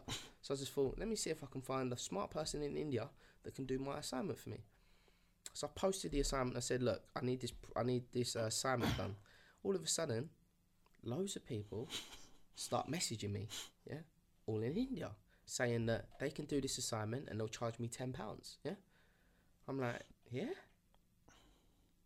I'm I all of a sudden basically I'm like interviewing people to do my assignment for me. Yeah. so I'm like I'm checking these people out and I'm looking at their I'm looking at their history and these people are saying look I've got a degree in this I've got a degree in that blah blah blah. I'm like I choose you. So I put ten pound into a thing called escrow, which is like uh, imagine like I'm gonna pay you ten pound to do money, a yeah. job. So I put the ten pound here. You can't get that money till that job's done. Yeah. So what I've then done is I've now um, paid the ten pound. This person's done my assignment. When they've done the assignment, they've got, sent me back the assignment. I thought, all right, let me test this out. Took the assignment, handed it into my lecturer. Lecturer's marked it. A week later, or a week or two later, I get my results for the assignment. I scored like ninety eight percent. Yeah. Uh-huh. So I mm. went from my first assignment being scoring like t- fucking the whole thing up to my second assignment scoring 98%. I'm like, I'm onto something. Yeah. All of a sudden, I had the worst attendance in the class. However, I am scoring the best the marks in the class. Yeah. 30 assignments a year. Every assignment I get, I'm posting up as a project and I'm paying people between 10 and 20 pounds to do my assignment for me. So I'm completing the assignment. So I've got the worst attendance. So I'm turning up late because I'm always late and I'm turning, and sometimes I'm missing class. And sometimes when I turn up, everyone else in my class will be like, how do you how do you do it? Like you're number one in the class. How do you do it? And I'm just there like yeah yeah you know like come on like obviously like I work hard in it. I'm smart. Do you know what I'm saying? Like that's why you know. And they're like, can you help me? Like can you show me what this is? Can you show me that? I said not really. I can't really. You know. But listen, like, I'm just smart in it. So anyway, so I I passed the first year with flying colours. Yeah. Cheated my whole way through the first year, yeah, and it's sometimes it, back then it shows in life sometimes you have to do a little move here and there to get in front and mm-hmm. that's how i got in front in my uni okay mm-hmm. for my first year i passed it flying colours second year comes so as the second year comes we get an assignment. And i'm thinking to myself all right shit's getting real now because after this this is when we go for a job. We're gonna have to go and get a job yeah? So second year comes.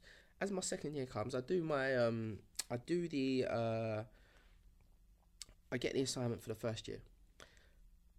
First in the second year, sorry, get get the assignment. My first assignment, I thought to myself, you know what, I'm gonna try and do this assignment myself, yeah, because shit's real now, yeah. So the assignment gets handed over, and uh, I read it, and I said to Venkat, sorry, Venkat, what does this mean? Yeah, and Venkat goes, what? He said, you covered this in the first year. Why are you asking me what this means? Do you know what I mean? And I'm like, oh yeah, sorry, I'm sorry, I'm fucking brain freeze. Sorry, apologies. Yeah, sorry. Yeah, don't worry, I'll deal with it. Yeah. And then anyway, so I'm sitting in the class with everyone, and then basically Venkat, and I'll never forget what he done. This is another milestone in my life. He said to me, guys, this is your second year.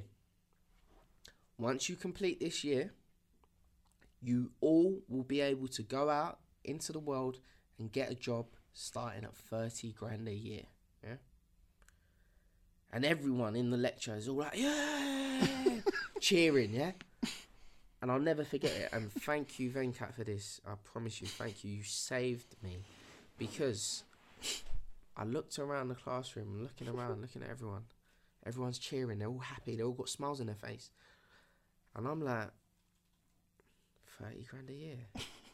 I'm like, I want a Lamborghini, purple Lamborghini, same one as Cam'ron from Dipset on the front of his mixtape cover.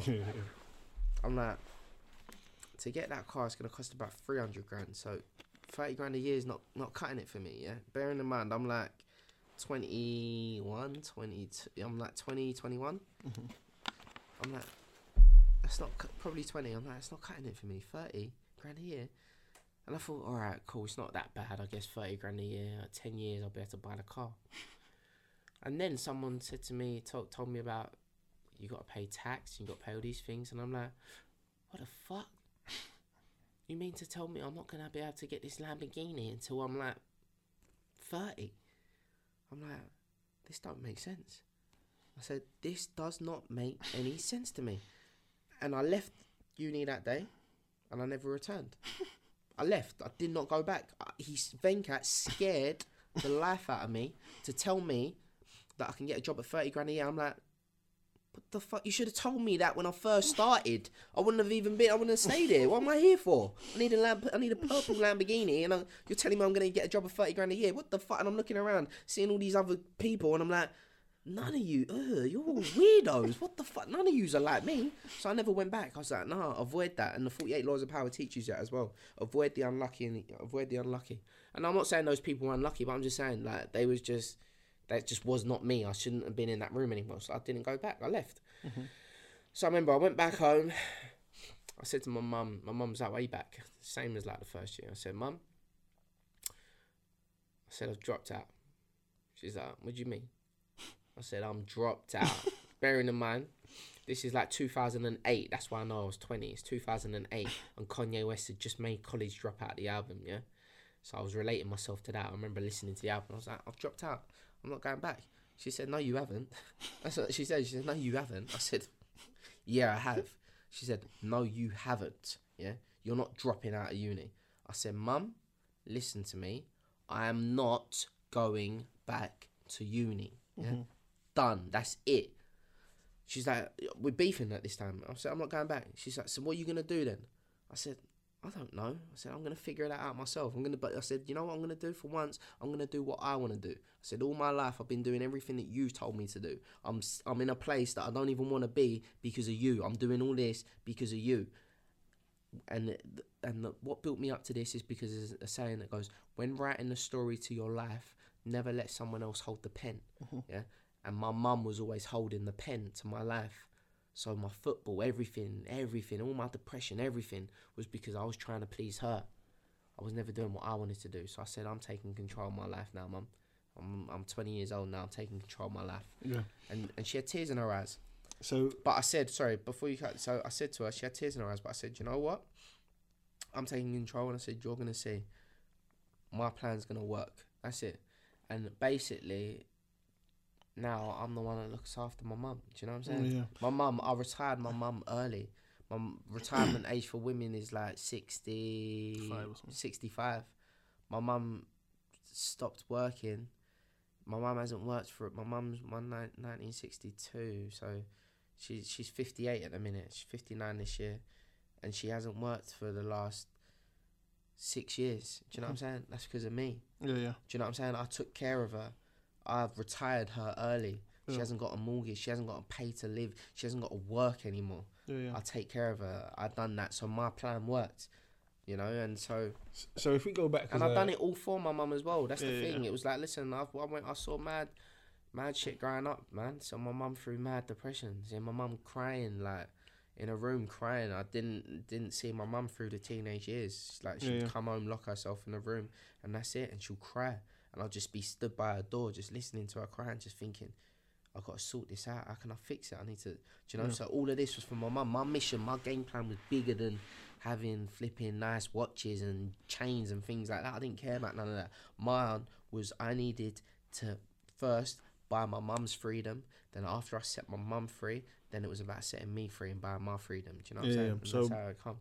So obviously, I'm assuming you're still flipping on eBay. All right, yes, I'm buying and selling What, on so eBay. what, what made you get into that? Though? What was your kind of thoughts? there? Alright, so basically, what, how the eBay happened was um,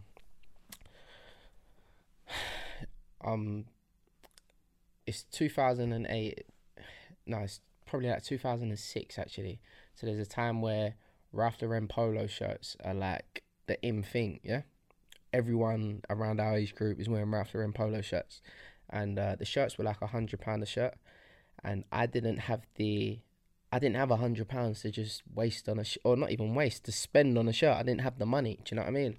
And um, I always used to see like Ralph Lauren polo shirts. I, w- I always used to see them as um like as a way to get the girls, if you know what I'm saying, because you had to to get a nice girl, you gotta needed to dress good. Yeah, yeah, of things like that. So I always wanted because at that age it's like oh yeah you you know you, it's, it's about girls you want to get a nice girl blah blah blah so um one day I've gone on to uh eBay because I can't get a shirt I'm looking for shirts I've gone onto eBay and I've come across this listing and on this listing it said 10 Ralph Lauren shirts for I think 230 pound and um they're all multicolored every single color so now I'm like oh that's all right. Twenty three pound a shirt. It basically means. So I thought, yeah, look, I'm gonna uh, I'm gonna buy that.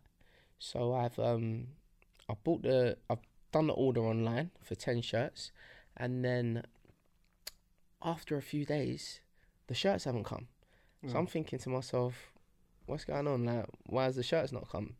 Anyway, so I sent a message. I said, oh, like, what's taking so long? Why are the why are the shirts not coming? And they said to me, oh, sorry, we're in um the shirts are coming from Germany. Yeah.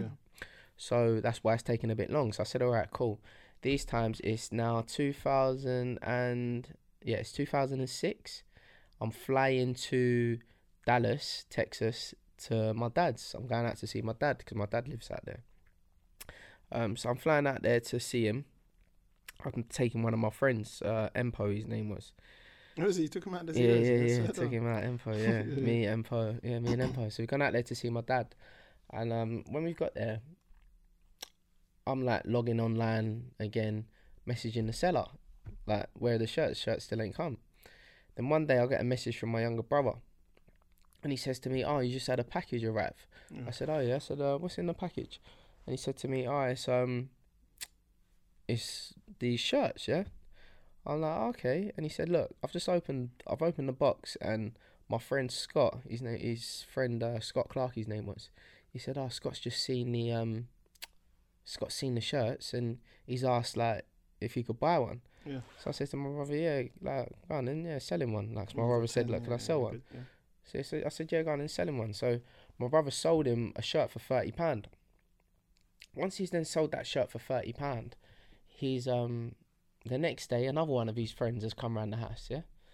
So my brother says, look, someone else is round now. Can I sell that one? Can, like they want a shirt. Can I sell it? I said, yeah, go on and sell it thirty pound. Bang, that's another thirty pound. Next thing you know, so I'm out in Dallas for I think about ten days. I come back, and my brother sold all the shirts. Yeah, So I've no longer got any shirts, but I got three hundred pound, and I'm glad because going back now, and if I if I sit here now and talk about it, it's like, all right, what means more to you? Is it making money, or is it trying to get girls? yeah, yeah, you know what I'm saying? And- kinda had that decision to make. Yeah, yeah. So that was the mentality. So I was like, all right, girls, or make money. So I chose to make money. yeah, yeah, all the shirts sold three hundred pound. I come back, I got a seventy pound profit. So I'm like, oh, like seventy pound profit. That's all right. Like I'm eighteen years old. I'm thinking if I can get like seventy pound a week, maybe hundred and fifty pound a week, if I can do that, I'm all right. I don't have to work. I don't have to have a part time job. I'll have a part time job, you know, because at that age, that's when you know you're getting a part time job. You're working in your local shopping centre, Bluewater, whatever. Just trying to get a job whilst you're studying and yeah, things yeah, like that. Do you know what I mean? So I'm like, all right, cool. I can um, I can uh, have um, I can I can actually turn this into an income. So once I've sold the first, so now I've gone back on online, gone onto eBay, and um, I'm, I messaged the person to say, look, I want to buy another ten. But then at the same time, I got the box because I told my brother don't throw away the box. So the box is um is back at home still, yeah. On the side of the box is a Chinese label. I looked at it, it's a Chinese label. I'm thinking, what's that? Like, why is there a Chinese label? This seller told me that the the shirts are coming from Germany. Mm. Why has it got a Chinese label on? so what I've done, I've taken the um, I've taken the label to my local Chinese takeaway, a place in Cotmandene called uh, Hong's, and there was a guy, the guy that owns it, his name's Ming, and Ming's always black. Since a little kid, I remember we always used to run havoc around the area and that, and like Ming always was nice to us from the get go when we was like rowdy little kids because we'd smash up shops and always be having madnesses and things like that. And Ming just had this nice approach towards us always. So um, every time I'd get a special fried rice, because all I ever wanted in life was a special fried rice with curry sauce on top. Yeah. Mm-hmm. So I always said to myself, look, as long as I have three pound fifty to get a special fried rice with curry sauce on top, I'm good. Because Yeah. Ming always used to give me a drink for free with it. Yeah, I'll never forget that. He always used to give me a drink for free. So that's all I ever wanted in life. It was just about having three pound fifty to get a special fried rice with luxury sauce, um, with curry sauce on top. Because that was my luxury. And even sitting here now, I can say because I've driven every nice car there is, and I've been on loads of nice holidays and been on nice yachts, and I've done, I've had, I've I've experienced quite a lot in my life, and I'd still say till this day that there's been no better feeling in my life. None, all these things, driving a nice car, whatever, none of them compares to how I used to feel when I used to have that special fried rice with curry sauce on Yeah, top Do you know what I mean? Because yeah. there was a time growing up when you haven't got any money. Do you know what I'm Mm. saying? And you haven't even got this. You haven't got the surplus to just eat special fried rice every time, every day. Yeah. So because I always wanted that have, to have that three pound fifty to just spend on special fried rice, it became it was such a luxury to me. Do you know what I mean? And so that feeling there of just not being able to have something as much as I wanted it, and so that's all. That's how I always Okay, had this so buzz and this so you went luxury. Ming, yeah. So he Yeah, so I've gone to Ming's. Ming showed me the um I've given the label to Ming and then Ming's basically translated the address. So once he's translated the address, I've took the address, I've got it in English now. I've gone um I've gone home, sent an email. Um not sent an email, I've wrote a letter, yeah? So I wrote a letter to China. Not many people would do that. Yeah. That's crazy. It's, it's kind of thinking outside the Yeah, box, you know yeah, what I'm saying? yeah, It's important to always think outside the box. Um, so then what I've done is I've um I've wrote this letter to China. I've sent it, and uh, when I've sent the letter, basically had my contact details on and so on, and I got a message back. Uh, added on MSN Messenger. Yeah, Mhm. one day I got a, I got an ad on MSN Messenger, and uh, it's this woman. This woman's name was Sophie, Sophie Wang. Yeah, and uh, she's um she's basically said to me, look, yeah, we sell we sell like these Ralph shirts. We got your we got your letter, um, blah blah blah. So she's contacted me. So I'm responding. I'm saying, look, I'm in look I'm looking for a supplier. Like, can we work together? Yeah. They said, yeah, no problem. I said, like, what stuff do you have? They showed me. They give give me like like sending me a long list of all the things that they had. I said, all right, look, I'm interested in um Ralph Lauren polo shirts. How much will ten be? She said seventy pounds. Yeah. So straight away, I'm like, whoa, seventy pounds. I just paid two hundred and thirty pound for ten. Now I can get ten for seventy pound. I'm now Mhm. thinking, I'm gonna be a multi-millionaire. I'm thinking I'm gonna be rich. I'm I'm onto something. No one else is doing this. You know what I'm saying? So um, what I've then done now is I've uh, bought ten shirts. They've arrived, seventy pounds. I've then sold the shirts around my area, all thirty pound each. I've got ten shirts. That's, that's giving me hundred pound. Once I got the three hundred pound now, I've made two hundred and thirty pound profit. I'm like, whoa, like this. I don't have to have a part time job. Yeah, I may yeah, not even have to have a full time job in life. I might be able to. I, I might be onto something here. Yeah. Do you know what I'm saying? And um, so I just ran with it. I ordered up another 10 shirts, ordered another 10 shirts, and then I started getting into ordering Lacoste polo shirts, all multicolored. I'm running around the area with uh, with a backpack, going around my local area. I've just got Ralph Lauren shirts and Lacoste polo shirts, and I'm just running around. Who wants to buy one? Who wants to buy one? Who wants to buy one? I wasn't even telling people they were fake. And I weren't telling them they were real. I just weren't telling them. It's You know what I'm saying? whatever. It It's like what you're it is. Yeah, yeah, yeah. you want a shirt, thirty pound. You know what I'm saying? So I'm just running around selling all these shirts and making like making a little bit of profit. Um, I'm then starting to ask like for other products, and I started finding other suppliers. I'm looking on like a website called Alibaba now. Um, I'm just coming across other suppliers and so on. So in the end, I find this supplier called Jesse, and um, it's mad actually because I searched. I, I went through my old emails the other day, and uh, I went years back, and I found like a a list of like an order that I'd done when I was ordering a few UGG boots and things, and it was like from Jessie, and I sent an email back to her just to say, look, if you're still behind this account, please contact me because I just wanted to like just thank them. You know what I'm saying? Because yeah, it was my first ever bit of entrepreneurship, and you know, like this was a time when you know, my mum didn't think my mum didn't think that I was onto something. Do you know what I mean? She just thought I was wasting my time. Do you know what I'm saying? Like, we just, yeah, like she's just not knowing what's going on. No one believed in me. I remember people used to laugh at me. Do you know what I'm saying? People used to laugh at me. Oh, he sells. You know? I remember one time Fib picks me up. My friend Fib, our partner, business partner. He picked me up and um, he he was with another guy called Waver from Woolwich, and uh, they were together. They were driving along. We they picked me up from my mum's house in a Range Sport, black Range Sport, and I remember they picked me up, and I'm sat in the back, and Fib looks at Waver, who's driving, and Fib goes to him, "Do you wanna know what? Um, do you wanna know what Flums does for a living?" and um, Waver's like, "Yeah, what's he do?" And Fib goes, "He sells fake clothes." and you see how you just laughed there? That was how Waver laughed. Like they was laughing. Waver looks back. He's like, "Yeah, funny." And Fib's like, "No, no, that's- what he does. He sells fake clothes." And I remember like just looking out the window, just thinking, "Fucking hell, man! People were laughing at me, man. They laugh at my hustle. You know what I'm Yeah, saying?" yeah, But to me, it was my.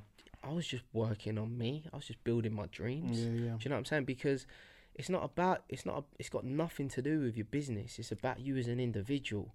It's you as an individual who that makes it in life. It's not your business. Do you know what I'm saying? Like just because you sell like just because you you might have a IT company and your IT company might do well, but your IT company can also crumble and go bust. But just because your IT company goes bust doesn't mean you go bust with it. Yeah, That was your IT business. That's just a I'm still who I am, and I'm still mm. gonna go on and achieve great things. Yeah, okay. Do you know what I'm saying? Alright, so, so after so after after eBay, yeah, so obviously that was getting you some profit. yeah. How do you, what was the next? What right. So the what next move? happened next? I'm still doing the eBay. 2008 now. 2008, the US dollar is 201 dollar to the pound. Yeah. Good old days, man. Yeah, the good days. Yeah. Could buy a house in America. We could have gone to we could have gone to America and shut it down Shut properly. it now it's hard. Come on, Club LIV. you know what I'm saying? A table at like, a table at Club LIV instead of spending like like, ten thousand We'll be like, dollars, yeah. ten thousand dollar table would have cost you five thousand pounds. Yeah, You know what I'm saying? Laughing, laughing. You know, we've done those Club LIVs, man. MIA. but um, yeah, so it's 2008. It's two zero one dollar to the pound. Um, Jessie, my new supplier that I'm now dealing with, she, she says to me, "Listen, there's this product that's about to come out. Once this product comes out, it is going to send the world crazy." Yeah, I'm like, "Well, what's the product?" They're like, "It's this boot from Australia." I'm like, "Okay, what's it called?" They're like, "It's called UGG boots," and I've got the factory that make the quality exactly the same as the real thing. Mm-hmm. So I'm like, all right, cool. I'm like, I'll test out one of these products. Like, I'll buy one. Um, and bearing in mind, whilst I'm doing all this Chinese, uh, dealing with the Chinese, working with the Chinese, I don't ever think it was just all up here. Everything was great. No, there was bad times as well. There was times when because you to buy the goods you pay through Western Union, and I'm finding sellers on Alibaba that were scamming me. So there was a time that I found a seller that said they sell TVs. Um, so what I've done is I've gone right, like basically I've asked how much the TVs are. They're saying Samsung TVs for 150 pound. I'm like these exact ones I can sell for like 400 pound. I'm thinking I'm onto something. I go and borrow money. Um, I go and tell people that I can sell them TVs. I take money off them. Taking loads of orders in, about three grand worth of orders. Next thing you know, Western Union the money. Next thing you know, I'm on MSN Messenger talking to the supplier. Did you receive the money? They're just putting laughing faces back to me. I'm like, huh, huh? What's going on? Have you received the money? They put laughing faces. You know what they done? They blocked me. Next thing you know, I'm like, shit. I'm like, Cheeky. what well. the fuck am I gonna do? Three thousand pound. They've just scammed me. I've added them off another account. Yeah, I've made up a new account to add them, acting like I'm talking about possibly ordering off them, and then I'm like, listen, what's going on with my order? Blah blah blah. They'll just block me. So they scam me. Do you know what I mean? Um, so basically, so 2008, the UGG boots are seventy five dollars. Yeah, Yeah. that means I'm getting them for thirty seven pound fifty. I've ordered one. One's come. I've listed it on eBay. It's sold for hundred and forty pounds. Straight away, I've made like a hundred and two pound fifty profit. It cost me like three, four pound profit to post it. I'm a hundred pound up. Mhm. I'm like, this is a bit, this is weird, mate. Mhm. Like, I'm fucking onto something. So next thing you know, what I do, I said to my supplier, I want three more. Order them. They've come. I'm like, whoa. I'm laughing now. List them on eBay. Hundred and forty pound. Bang, bang, bang, bang, bang. Whoa. I made three hundred pound. Next thing you know, I'm like, I'm definitely onto something here. Yeah. I've then gotten to gone to my friend Fibber. Um, he was from the Ferrier Estate, so he was like a he was like a serious kid. You know what I'm saying? Mm. And um, but he was a friend at the same time. I've known him since I was like 13, 14 years old. Mhm. And um, when I've got onto when I got onto Fib, I said to him, "Look, lend me fifteen hundred pound for ten days. I'll give you back two thousand two hundred and fifty pound." So he's like, "All right, cool." So he's come to my house now, drop me fifteen hundred pound. But when he's given the money, he said to me, "If you don't give me back this money, you're dead." Yeah. So I'm like, whoa, like, all right, cool. But because he thought I was gonna, I was Yeah, of might have been scamming him, uh, like robbing him or something, but knocking him, but I wasn't. Do you know what I'm saying? So I've took the fifteen hundred pound. Next thing you know, what I've done with the fifteen hundred pound is I've put it all into UGG boots. thirty-seven pound fifty a pair. I bought forty pairs. Next thing you know, yeah. I sell all the s- sell the forty pairs. I've made like I've sold them for 120 pound, 130, 140. Mm. I made over four grand, made near near to five grand. Mhm. I told Fib I'll give him the money back in ten days, but I had the money ready like around seven days. So I've told him, I've rang him, told him to come round. He's come turned up to mine, so he's turned up early. And when he's turned up, I said, "Yeah, here's a two thousand two hundred and fifty pound." He looked at me, he had some like smile on his face, yeah, thinking, "What the fuck? What'd you do?" I was like, "Oh, "I bought UGG boots, like, selling UGG boots." he was just like laughing, and he goes to me, and he's put a serious face on. He goes, "Now you need to do this every week," and I'm like, "What?" Like, You're good now. I don't. I'm good. You. I don't Yeah. need you anymore. Do you know what I'm saying? Yeah, yeah. And then he said, "No, look, I'm only joking." And um, he just he, he just left it. Now I'm sitting with a load of profit. Now with my profit, I buy more UGG boots. Do you know what I'm saying? Because I'm like three, four Yeah, grand up now. flipping, yeah, I right. don't need them, so I'm I'm Right. flipping them, flipping them. And then in the end, I worked up a way. With, I worked a credit line with my supplier, so they would basically start sending me because I was like, "Look, Christmas is coming. We need to smash this. I haven't got the money to go out and just buy 300 pairs off you. Please, you trust me. Just send them to me, and I'll just keep selling them, and I'll send you back the money." And she agreed. She spoke to her boss in the factory They agreed, and now they're just sending me loads, parcels coming down my road every single week, just dropping off these packages mm. to me, to my house. I'm taking the packages in, I'm unboxing them, I'm putting them all, lining them all up. Chocolate, chestnut, sand, pink. Do you know what I'm saying? US size seven, which is a UK size five. UK size, US size Yeah, six, which is a loading up, you UK four. yeah, Do you know what I'm saying? So I got all the stock. I'm just listing it, and I'm just, I was doing well, man. I'm doing well, and then um, that's when I'm just like, all of a sudden, I'm I'm thinking I don't need no university no more. Do you know what I'm saying? Like because I'm I'm doing all the selling whilst I'm at uni, but at uni I'm cheating my way through my, my year Yeah, because yeah, I'm paying I'm paying to have my assignments done. I come Right. across this website.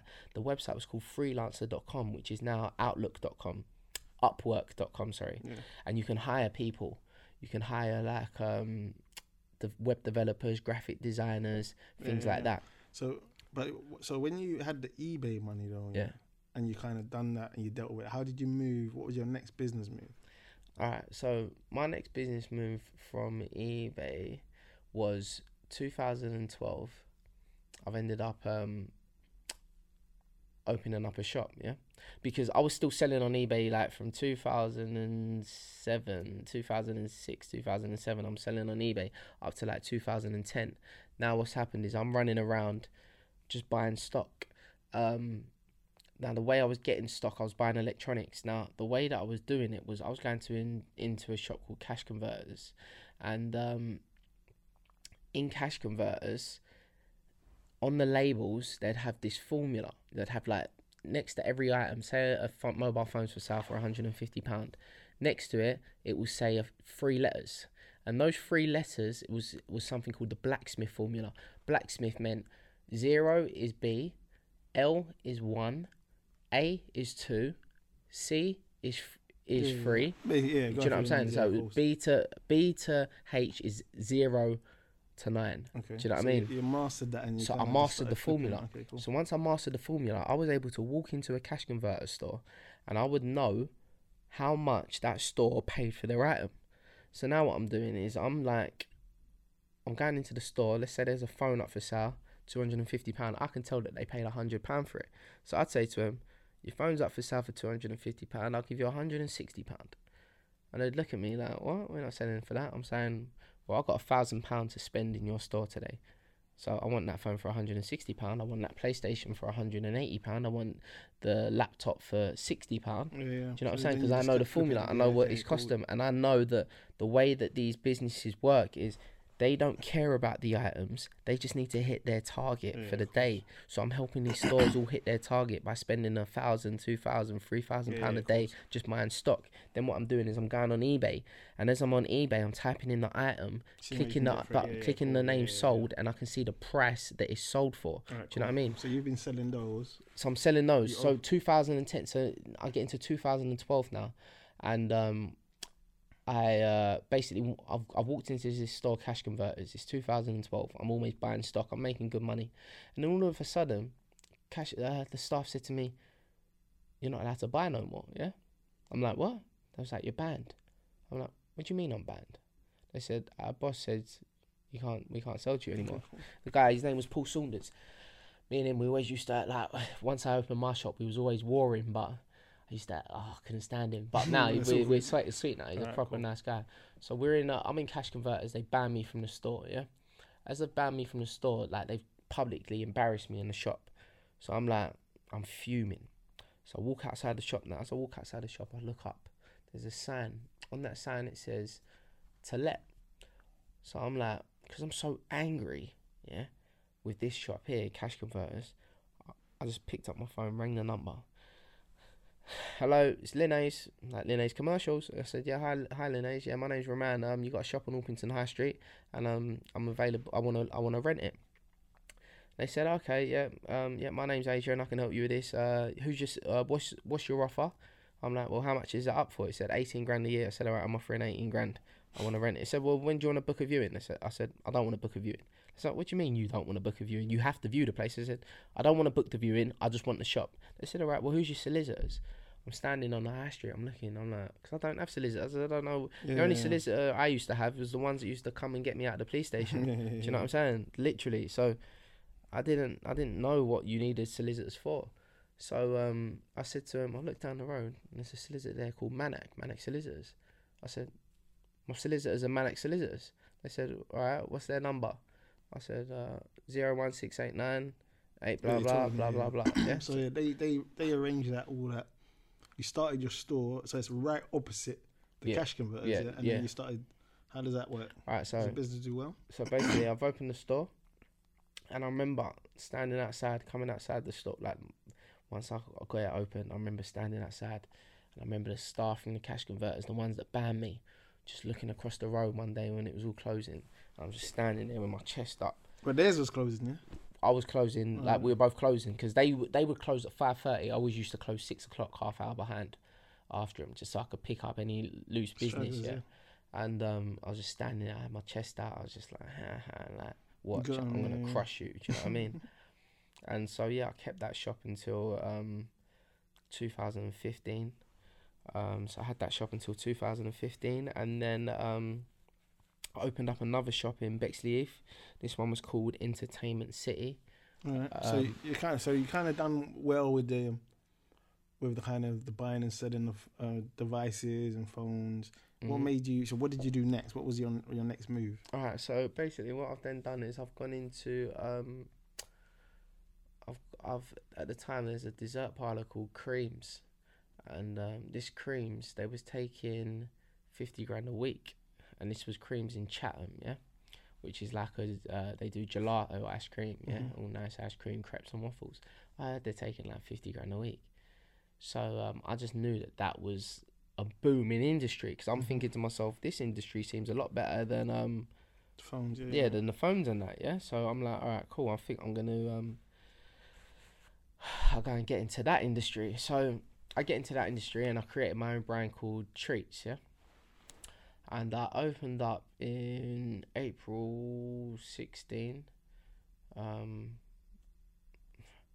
you know what? I opened up May the 5th.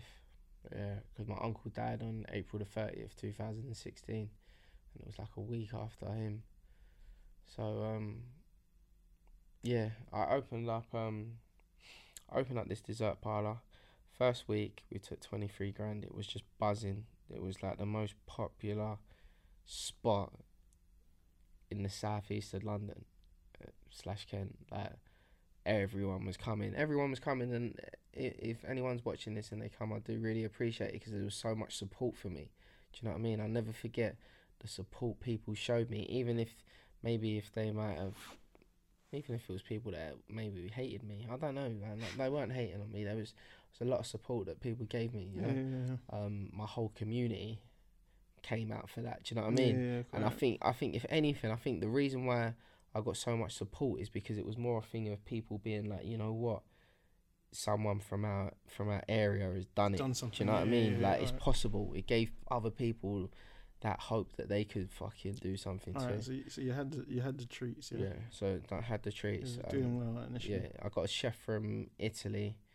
Um, went and had a chef from Italy. I found him online, um, and then I moved him into when because they needed to live here. So what I've done is I've gone and rented a flat. So this is how I felt. I fell on doing HMOs, which is houses of multiple occupancy when you rent out bedrooms. So um, I've I needed to get the guy a flat, so I've rented a, I've rented a flat for the guy to stay in. When I've rented the flat, one bedroom, I'm thinking, all right, I'm gonna charge him say five hundred pound a month, six hundred pound a month. I'm gonna charge him. There's another bedroom in the flat. Who else can stay there? So I've ended up going on a website called SpareRooms.com, putting the bedroom up, putting the bedroom up, saying six hundred pounds straight away. Someone's said yeah, they'll take it. I've put a mattress in there and a wardrobe. I had a friend called David who's got his own furniture company, so I've um, he's dropped a bed and a wardrobe there. The other room's gone for six hundred pound straight away there's a living room there. I'm thinking, all right, cool. Let me put a lock on the living room door. Bearing in mind, I put locks on all the doors, and let me list up this bedroom, the living room as a bedroom, and I put that up for like seven hundred pound. So next thing you know, I'm getting like nineteen hundred pounds per month from a property that's only costing me a grand a month because it was a two bed flat in Auckland. yeah. So I'm like, I'm making nine hundred pound a month. Bearing in mind, like at the time, you know, the tenancy wasn't actually in my name. Yeah, so I didn't have to pay the electric bill. Do you know what I'm saying? Because I had no one to go back to, so I didn't pay the electric bill, didn't pay the water bill, didn't pay nothing. Just all profit. Yeah, it's all profit. So I'm making like nine hundred pound a month just off these um just off these these property Yeah, yeah. this this property. So next thing you know, that's how I've fallen onto HMO. I've gone and got another one, and I, up in in this other one, I've given it to uh, some Romanians, yeah, uh, that used to work in the Domino's Pizza next door to my shop. So I was always tight with them. I was always good with them. So I gave them the property, and I said, look, move in whoever you want. So they've gone and got. I had like six Romanians living in a another three bed flat. More than that, because that's that's only two a room. There was more than that. There was loads of them just living in this flat, yeah. You didn't care. But I didn't care. I just cared about getting my rental income. Do you know what I Yeah, mean? yeah, yeah. So that's how I built up like a little HMO from there, and still till this day, the Romanians are my tenants. Okay. Do you know what I mean? So you went. So um, back to let's go back to treats a little bit. Yeah. So Yeah.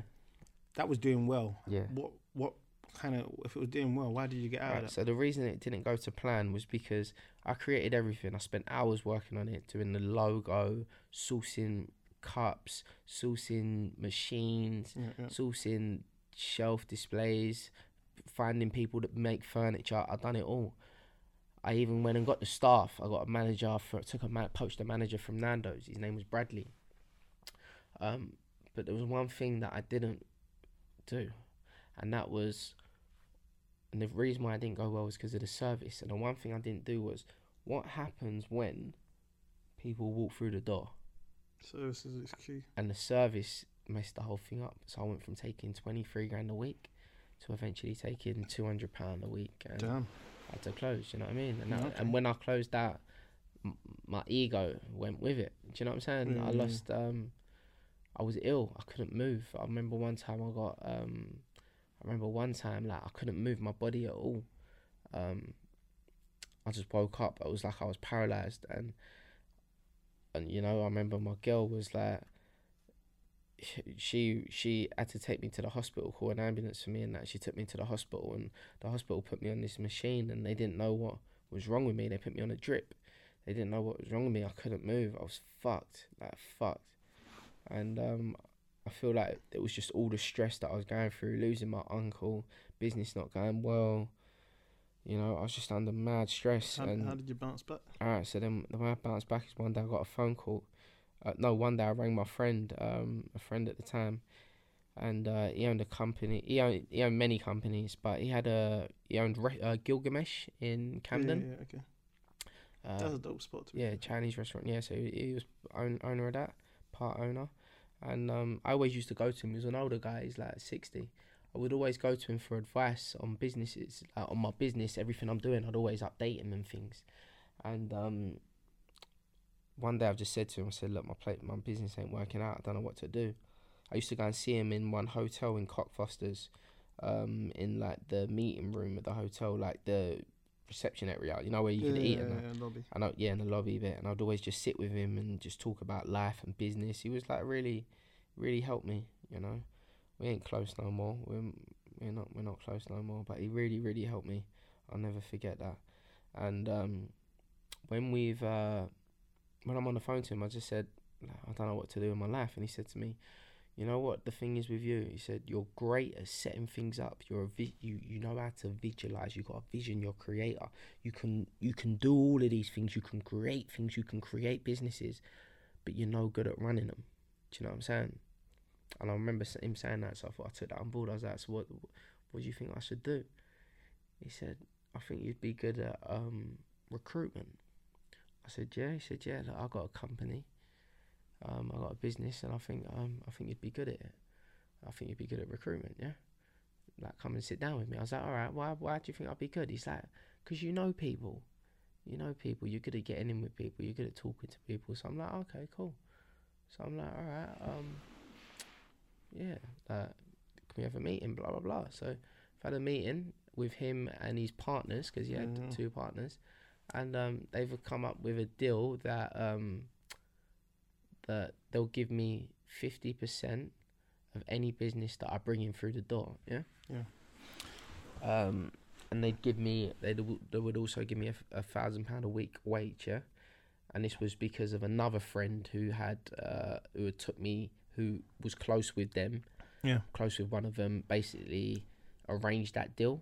Okay, they never so, wanted to give me the grand a week. All right, cool. So, but you're in there now, yeah. Right, so, so basically, look, I'm in this I'm in this agency now, yeah, and um, when I'm in this agency, they're basically saying to me, look, um, I remember the first day I've turned up, and I'm thinking to myself, yeah, like I'm I'm part of the I'm part of the furniture now. I'm gonna be a, I'm a boss here, you know what I mean? Yeah. Because of a deal's been brokered for me to get a grand a week and that. But then I remember I sat outside the waiting room, sitting outside waiting for them to invite me in, and um, in the end, they never invited me in. The owners yeah. because the the person that was that had been helping me, mentoring me all the time, he lived up in um he lived up in Bristol, so he would never come down really to the office in London. So I was left with these with the other two owners in North London. So they left me outside, and then in the end, they've opened up the door and they said, um, "Do you know how to make tea?" Yeah. I was like, "No, not really." Like, I guess yeah, like yeah, yeah, I can make tea. Yeah. So um, they said, "All right, can I make some tea?" I want two sugars. I said, "Okay." okay, so cool. Yeah. You're making teas for them now, yeah, yeah. so I was a tea boy. All right. Uh, So I've But started. you're getting paid a grand a week. I thought I was getting paid a grand a week. I never got a grand a week off them. So I was there for five weeks, and they was never giving me. I was never getting no wages, but I'm using. I'm on my credit card. I'm living off my credit card Yeah. every day because I've lost everything because of because of treats. So now what's happening is I'm going in there every day. I'm not getting paid the grand a week, and the reason I'm not getting paid is because they're waiting on the person who negotiated the deal to bring some business in. Because they're not going to just give me a grand a week for nothing. Do you know what I'm saying? So I'm going back to this person who um, said that they're gonna that negotiated the deal because he lived in this place, Farnborough Park, yeah. And he, this person was like a friend. I'm going back to him. I'm saying to him, yeah, look, what's happening? Like, you're gonna start bringing some business in through the door. And um, one day he just said to me, I thought about it, and nah, I'm not gonna do it. I'm like, huh? He said, yeah, I can't bother, not doing it. I'm like, what, what am I supposed to do? So the deal fell through, yeah. Yeah, so the deal fell through. But I still kept going into the office every day because I'm thinking to myself, shit, like, I can't, this is all I got now. Do you know what I mean? And um, in the end, they've, the owners have took me in the office and they said, when are you going to bring some business through? When when's your friend going to bring some business? And I said, oh, look, he's, he's not, he's not going to bring no business. They looked at each other and they said, see, I told you they was full of shit. And that, this is whilst I'm in the room talking about my friend and me. And I'm just like, they're like, so what the, so then one of the owners looks at me and he goes, so what the fuck are you still doing here? Like that to me, yeah. And I said to him, look, I've been here for like five, six weeks now. I haven't, I feel like I've learned a lot and I just want to give this a shot. And he goes to me, give you a shot. So we ain't giving you no grand a week. I said, look, I don't want no grand a week. I've never took a grand a week, but I just feel like I've learned a lot, and I just want you to stick to the deal that any business that I can bring in through the door, you give me fifty percent off, and um, you know, um, And that was it. I and then so it, I guess yeah. you I started went bringing out. deals in, yeah. I went out, yeah, and I just started bringing deals in. Right. So then, so that was real money at the time. yeah, so I brought the deals in, um, started just getting paid my commissions for that, and um, after that, I was doing well, and I went into developing. Bought a house um, with my partner Joe. Um, once I bought the house, got planning permission to the side of it to build another house. Uh, went with a builder. The builder ended up just lying. Um, got knocked by the builder, but he still finished it. He finished the job, but just knocked me. Um, built that house, but but they were the greatest lessons because you learn from your Yeah, mistakes. yeah, and everything, nothing's yeah. supposed to be easy. You're gonna learn from your mistakes. you know Alright, what so I mean? these, so you're still are you still in recruitment? You, you got property going on. yeah, I got a property going on. So then, is that is that when you moved into crypto? What was Right, that? so the crypto happened. That was in like 2017. That was through my partner. Um, there was a boom with the Bitcoin. I remember I had a uh, I had one friend called Daps. He, he approached me about Bitcoin. This is when it was like 300 pound a Bitcoin. He's trying to borrow money of me to for me to invest in it. I'm like, nah, nah, nah. Bring me the money that you owe me because you owe me money. Bring me the money you owe me. Once you pay me that money, I'll listen to your Bitcoin nonsense story. it's the biggest mistake I've ever made in my life. Put it this way: Bitcoin was no, it wasn't three hundred pound. It was like hundred and fifty pound per Bitcoin. As of today, it's twenty seven thousand pounds. If I had listened to him and just put the five grand in back then, that would be a good ten million. Now, if I got a calculator out, I'd work it out, but it'd be like ten Mm. Do you know what I mean? So look, It's my Basic- biggest. yeah, it's yeah, my so- big. It was. It, it was my biggest regret, but now it don't matter. I'm, Yeah, yeah, I'm yeah. good now anyway. Do you know what I mean? So I'm fine. you, Um, you eventually invested though during the boom. You had yeah, yeah. During the boom, yes, we invested during the boom. So there was a coin called Cardano, um, and my partner put seven thousand in it. Got a return of three hundred and forty-four thousand. So we became like crypto specialists. We just understood the. Not even me, my partner. He understood the altcoins and everything else, and that gave me so much confidence because all of a sudden he turned like a hundred thousand pounds into three million.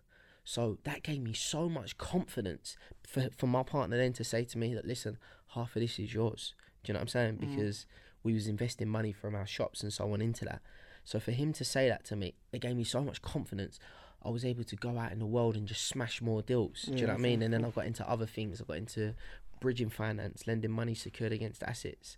Do you know what I mean? Um, And there's a big there's big numbers though. big yeah, they're big deals. numbers because you get to charge. Say, for example, you'll have a developer that wants needs some money to finish off a development, and I get projects like these all the time. Needs money to finish off a development. We bridge the money for him, so I lend him the money, charge him two percent a month, two percent in, two percent out. He might fall over. It might be two million. So I give him two million. Can I forty? That's forty grand a month. Do you know what I mean? The Who, t- who, developer. taught, you about that though? um, I thought that's um, one of those. do you know what it is? You fall on these things. Do you know what I mean? Everything, everything I've ever done, I've taught myself, and that's from falling into it, Mm-hmm. Lean into the walls Just that way. I've always circles you're in. it's, networking is so important. Yeah, Do you know what I mean? And um, and that's how that's how it is. There's other things like um, there was one deal that I that I that I actually put together, and I can't talk. Uh, I don't want to. Men- it's it's kind of mainstream, so I don't really want to say um, the name of it because I always keep my face in the background. But I brought um, this business. So this business is a it's a big business. Um, it's very popular. Now it started off. It was already running, but I brought someone to the table to as a brand, place that brand, and I, I basically sat in the room. I felt like Jay Z. I've negotiated this deal, and I've placed the brand onto it, placed this person onto it. it, Yeah, yeah, yeah, changed the name, and then all of a sudden, what they already had, which was only like three months old, uh, which was maybe a year old, I've then plugged my vision into it, and it's gone through the roof Yeah. and now it's in like you know multiple locations. So and, um, so yeah, yeah, and it's booming, man. It's booming. So like, what would you like? What does success mean to you though? Like, what does success mean? It's simple. Success to me is just freedom. The freedom of being able to wake up, um, wake up tomorrow and just do what you want. You haven't got to answer to anyone. Do you know what I'm Mhm. saying? It's not about what car you drive or the clothes you wear or the money you have or anything like that. It's just about being able to buy your freedom. That's all that matters, and not Yeah. just your own freedom, but the freedom of, of your, of more importantly, the freedom for your mum. Yeah, Do you know what I'm saying? I set my mum free. I bought my mum's freedom first before I got my freedom. Do you know what I mean? Yeah, I know what you mean. So, So um, so like obviously you got a lot going on. It sounds like you got your hands in many pots. Like, Yeah. what do you do in just a spare time? Like, what how do you switch off? I don't really switch off to be honest. I sit up most morning. I sit, I'm up till late every day. Three, three in the morning is normal for me to be up. just looking out my window, really, just looking at the looking at the Thames, and I just just with my thoughts, just Mm. thinking about my life. I don't really There's no spare time. Like you got I no don't- like hobbies. I don't Like, what really- stuff? What do you do? Like just Like, like, I go boxing three times a week Yeah, just to okay. stay fit. Go try and go to the gym, so that's partly going to the gym three times a week just to stay fit. traveling. And um, when I do that, it's it's all it's a lot for my mental uh, for my mental state, for my mental health, um, just to keep me do you like just keep my travel like? Yeah, I do travel. I go. I, I do travel. Like you know, we've been Miami and had a good time there. Do you know what I mean? And privileged to have a friend that he's got a seven million pound apartment there. Do you know what I'm saying? You you went there as well, so um, just privileged to have people that friends that have also done well in life yeah, and they're willing network, to share them things. I go to Dubai and. So- I, yeah, I do travel, so but I I travel most of the times. I travel a lot of the time. I travel by myself, business, just yeah. being my thoughts. So um, so like thinking about that and your your network and stuff. Like, what inspires you now though? Like, what inspires you to keep going? Um, not much that really inspires me to keep going. It's just I'm just bored. Like it's just like keep going or or else do what? Do you know what I'm saying? So I just I just You do it to keep busy. yeah I just do it to keep busy, man. I don't have to do anything anymore. Do you know what I mean? fair I can go and live anywhere in the world and just say you know I'm hanging up my boots and. That's it, and just chill. Do you know what I mean? I haven't got to put myself through all the stress and So similar, similar to one. So I met obviously I met one of your people in your network uh, in, In Ber- Germany, Berlin, yeah. Germany, right? And uh, it's funny because and he, yeah, he's a billionaire Where his, well. where so- his apartment, like, and I, obviously I'm not familiar with Germany. It's my first time, but I'm hearing it's like the Mayfair of Germany. It's like Mm. penthouse apartment, yeah, right? We're yeah, in yeah. there, and he's offering us like this fine whiskey and red wine. You're like, what the hell is this? You're not, you're not really a drinker. Mm. But I'm like, this is good. This is good. Um, and you asked him. I think he said, you were like, why do you still go? Like you're a billionaire. Like why do you still, why do you still work? And he's like. He's like, what do you want me to do? You want me to fish? Like, just, Yeah, I, yeah, was yeah, la- yeah. I was laughing because I was like, he, he makes a valid point. But what would you say the best piece of advice is you received? Best pe- best piece of advice I've received is um, to understand on your journey that it's a marathon, not a sprint. Mm-hmm. Do you know what I'm saying? So don't um you haven't got to do it all early. You haven't got to like you're trying to get a Lamborghini when you're 22. Like it's, it's, these things take long. Do you know what I'm saying? You're trying It's to you want to live this great life, blah blah blah. You want to do it all now. Every bit of money you get, you're spending it. You're buying designer clothes. You're buying watches. You're buying all these things, and you're not you're not setting yourself up and building assets for the long term. You're not thinking about the long term. How the the, the plan's got to be is how can I buy my freedom? Do you know what I'm saying? And to do that is by buying properties, getting involved in businesses, making smart decisions, working hard, and more importantly, working smart. Do you know what I'm saying? Um, All right. So like in COVID, COVID time right now is tough for a lot of businesses. Yeah. Like what what challenges have you faced like right now? Yeah, I'm chasing. I'm facing challenges uh, with COVID, but I'm sort of a person where I just stay. I just anything that's negative. So if I'm losing money, that's negative to me. Mhm. But if I'm making money, that's positive to me. So I just focus on the things that are working for me, and the things that aren't working for me, I kind of switch off from. Make sure that it's not. I'm not gonna go bankrupt. It's not gonna destroy me, and I haven't got any surprises coming. And I have an account, a good accountant, and a good team that make sure that.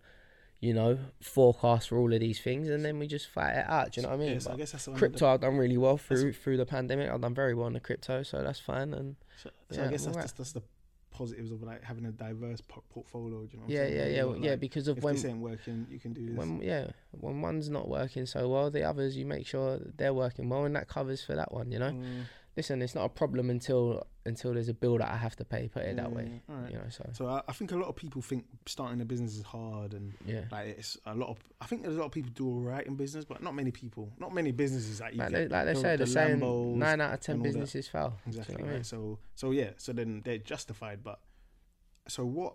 Like, what do you think it, people need to have to be able to really achieve to do well in business for their business to thrive, like as an individual? Like, forget the idea. What does that Okay, person yeah, need to yeah. It's just about the person. That's why it's about the person. It's about the mind. The mind is everything. It's what is going on in here. You need to be sh- strong in here. As long as you're strong in here, you read books like Think and Grow Rich. I used to read um, Who Moved My Cheese by Dr. Spencer R. Jen- uh, R. Johnson. Mhm. Um, f- 48 laws of power. Yeah, 48 laws of power. It's not even about business people. It's just rich dad, poor dad. It is all about programming the mind to be strong. And in that way, you are just going to keep on going no matter Mm-hmm. what. I fouled 99 times. I only got it right once. I fouled. All I've ever done is Mm-hmm. Yeah, yeah, and learn off every single failure. I'm built from failure. I'm not built from winning. Yeah, yeah, Do you know what I'm saying? Yeah, no, I see you. Built from failure. That's how So it goes. What, what do you wish you had known? Like, say, for example, your mind now. hmm If you told yourself when you were selling them on eBay, Uh, what- what before that, my mind now can motivate and mentor and train the younger person to go and achieve their dream. Fact. So me, if I had me looking out as me as a kid, I would have been a footballer. That's Yeah, what that what, would happened. you, what would you have told them to make sure that you, you person? just stay on it. Just stay on Yeah, it. Just, just stay focused. You, we're living in a world now where like the media are just feeding people with bullshit. They're forcing people to watch nonsense. You've got reality TV Yeah, shows yeah. and people saying Love that they're influenced. Yeah, and they- you're saying that these people are influencers. What are they influencing? The only thing they've ever inf- tried to influence is my pocket. Yeah, yeah, Do you yeah. know what I'm saying? And that don't even happen. Do you know what I Exactly, right, mean? yeah, so it's like these people aren't influencers, but this is what people, the younger generation, are aspiring to be. They want to. They they'll say that if they can make it on a reality TV show, that they made it. Why? Because you want to get a little bit. Of, you want to have a, a number under your followers, like what, and a blue tick. Is that all that you are aspiring to be in life? Don't you know what I'm to money, saying? that's And that's why like I don't get involved in the nonsense. I stay away from all of that. Yeah, you know, yeah. I'd rather just you know, go and fund to have fifteen hundred kids fed in Africa. I've done that. There's no no better feeling than Yeah. that. Do you know what I'm saying? All right. So what? Just talking about social media though, like, Mhm. what do you do? You think you like social media t- nowadays like plays a, a role in a business being successful? Like, do you think you need it for a You successful? don't need social media for a No. successful business. I don't promote none of my businesses on social media. Okay. I literally. I don't, I don't, I don't bother promoting the businesses. They have social media platforms, Yeah. and there's there's going on, but you don't need like you don't you don't need it. There's like Okay. there's people with there's loads of companies out there because you got to do the work. All the social media is is just like so. It's just it's just that. It's just ads, but you Yeah, got to yeah. go and do the work. Yeah, Do you know what I'm saying? You got, you got to go and do the work. All right. So then, what would you what, what advice would you say you would give to someone who's trying to raise capital, right? So there's a lot of people with good ideas, right? They're like, oh, you know, this is and like these ideas can work, Yeah. but how do they get the money to start it, right? Okay, Because, so- say for example, they just got no money. Yeah, right? Think of it like that. And I, I've been in that position. I've been in that position before, and um, where you haven't, you're trying to look for for an investor, and it's hard to find. Do you know what I'm saying? But what I would say to that is is, I think a platform needs to be created because you've always got these like dragons dens, and the, on these dragons dens, these are like. You got your own uh, posh people just sitting there and da da da blah blah blah and like they're judging you and they're all dressed in suits and things like that and it's a new generation now. You know, there's people with money that that aren't like that at all. Mhm. So I think a platform needs to be created where it's like another type of dragons. Then even if even if you, if you Yeah, was up it's for it, I'd do, yeah, I'd do yeah, I, would, coming. I would do something like that with you. Do you know what I mean? Yeah. And where these people, even if it's here, these people can come here and Pitch present their business and pitch it to us. And if it and we'll sit here and if the business makes sense, then bang, Invest, I'll yeah, invest yeah. in it. Do you know what I'm saying? And not only you- will so I invest, you- yeah. but my network, I'm I'm part of a network where we're surrounded by a lot of wealthy people. Yeah, like you said, like you, I took you to Germany with me. You met Yeah. my friend. He's a billionaire. I've got Yeah, friends in many great places. So th- we could create that type of platform where people can come through with their ideas that need a hundred thousand pounds investment, Yeah. two hundred thousand, three hundred thousand, half a million, whatever. And do you know what I mean? you- so you think people let- got yeah, to let's really do seek? that. You got to seek investment. Yeah, all right. Yeah, no, let's we're, we're definitely going to start that as Yeah. on the platform on, on a Fiver. But all right. So what Yeah, and you even got the name. Lend me a fiver. Exactly. exactly. That's perfect. yeah. So Exactly, yeah, let's get let's get it rolling. let's get that Um, rolling. But that, all right. So as part of this podcast, right, we Mhm. ask. Obviously, you've given. There's a number of gems here, like for people to take on board, especially from where you come from, right? But we ask people five quick fire questions. Yeah. Yeah. You've got ten seconds to answer each each question. So it's a Yeah. quick thing, like no overthinking. Alright, cool, cool, It's a quick thing, like the So I first got a thing that comes to your freestyle, yeah. First thing that comes to your head, right?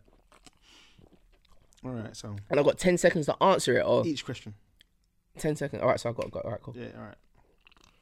Tell me when you're ready. Yeah, I'm ready. Name one thing that you can't live without. A nice pillow. I said a nice pillow, you know. So them hotels got you. yeah, I'm- I'll I'm- tell you yeah. the game. Yeah. nice Alright. pillow. One thing you need to be successful. Heart. Isn't like you got to care for people, yeah. Nah, nah, you gotta have heart because of you gotta you gotta be tough to take on the shit that's gonna come through the door. You gotta have a heart. Mm-hmm. Like, you know, forget about taking care of people, that's important, but do that after. You gotta have a heart to, To- to survive. endure, alright. to, to- yeah, to get through it. You gotta have heart. One thing that brings you happiness. My mum not having to work. Yeah, okay, that's dope. If you had one wish, what could it be today? That there'll be no more starving children in the world, in Africa especially. I've, since I've recently seen that, it's made me really wanna go Well, out there. What's the solution for that though? This ain't one of the questions. I do. a- I do ask myself.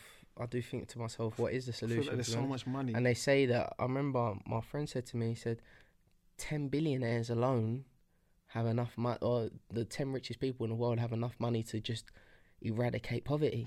And why don't they, you know. To be fair, they've got so much money. So, so, so part doing. of that, I won't lie, part of that motivated me even more to say, listen, I need to become a billionaire so I can go and do my Mm-hmm. Part. do your part, you know what I'm saying? Uh, one thing you, I think we've probably answered this, but one thing you could advise a younger version of you. Just one thing. If you had, if you could take Alright. your mind now a younger tell that version, one yeah, a younger version of me, one which thing. is what I already done. Don't watch no nonsense. Don't allow any. Don't download any bullshit into your mind. Stay focused. Yeah, stay focused. That's the most important thing. Read books. Yeah, stay focused. Read books.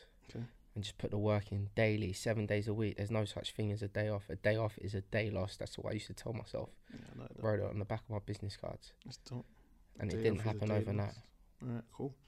So where can people connect with you? Right. So I know there's a number. You know, you got a big f- following on Snapchat Yeah. and so on. Where can people? Because I know you got a lot of people that tried to reach out to you yeah, already. yeah, but that's, that's where the can thing. people you know, connect? what- you know what it is. Uh, like I say to you, um, I'm not being big headed, but I get a lot of people contact me to do podcasts and things like that, and I've always like just been away from it because it's just like I just it's not me. Like I don't, I'm not trying to get people following me, or I'm not trying to get a name, or I'm not trying to do anything. I just live my life and I tell that message. And by me delivering that message out there, just putting it on, whether I'm writing on Twitter or Snapchat or whatever, people just connect to it and they're like, raw, like I'm going through exactly what you are going, what you were going through. Do you know what I mean? And that's a blessing. But I don't, I, I don't go and promote my social media or nothing like that. To be honest, I'm, I'm not trying to do that. To be honest, so people can't really connect to me. You know what I'm saying? I get so many messages you gotta every find them if you and find them. it annoys me. You know what I mean? But yeah, All right. So no, um, nice, dope, man. I appreciate your time. yeah. Um, but just part of this podcast, I ask all the all the all our guests, right? So the last thing to wrap up, and lend me a fiver. yeah, I'll lend you a fiver. You actually got on you. no, I'll my wallet in the car. this is a joke thing. oh, you know, it's so crazy. Bitcoin. Wait, do you take Bitcoin? I do take Bitcoin, hundred percent. You can give me be like listen, one that- one thousand. listen, no, look, to put it this way, that five pound that I could give you on Bitcoin now, listen, it, by by the end of the year, I I I I'm believing that that five pound will be twenty pound. It will be a good investment. you know what's so funny is like imagine hundred percent of the guests, nobody's had the fiver on them. It's like cash, cash is done, bro. yeah, yeah, yeah. Every single person's like, nah, I ain't got it. But I mean, some people just like, I ain't even giving it to you. Man. Yeah. funny, it's- it's funny, man. No, I I've got it in my car, but yeah, I lend No rolls on any cash, listen, I'll give it. I'll pay you in crypto. That's all good. I'll take that for sure. Yeah. But anyway, thank you for tuning in. Thank you again for your time. Yeah, As I said, subscribe um, to the channel, share it. As I said, this is a journey where you've got someone who's come from the bottom and they've literally transformed their life. They've had super lows. Like you think you're going through things or whatever. I think this is inspirational, motivational. It shows you that you can make it through. Like it just, Hmm. it's the mindset. You know what I'm saying? It's the dedication. It's the consistency to put that in.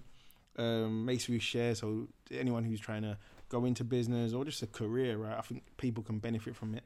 Um, and as and as as we mentioned earlier, like there's more to come as far as investment in people's businesses, and and stay tuned for that. Thank you. love. Dope. What you cooking?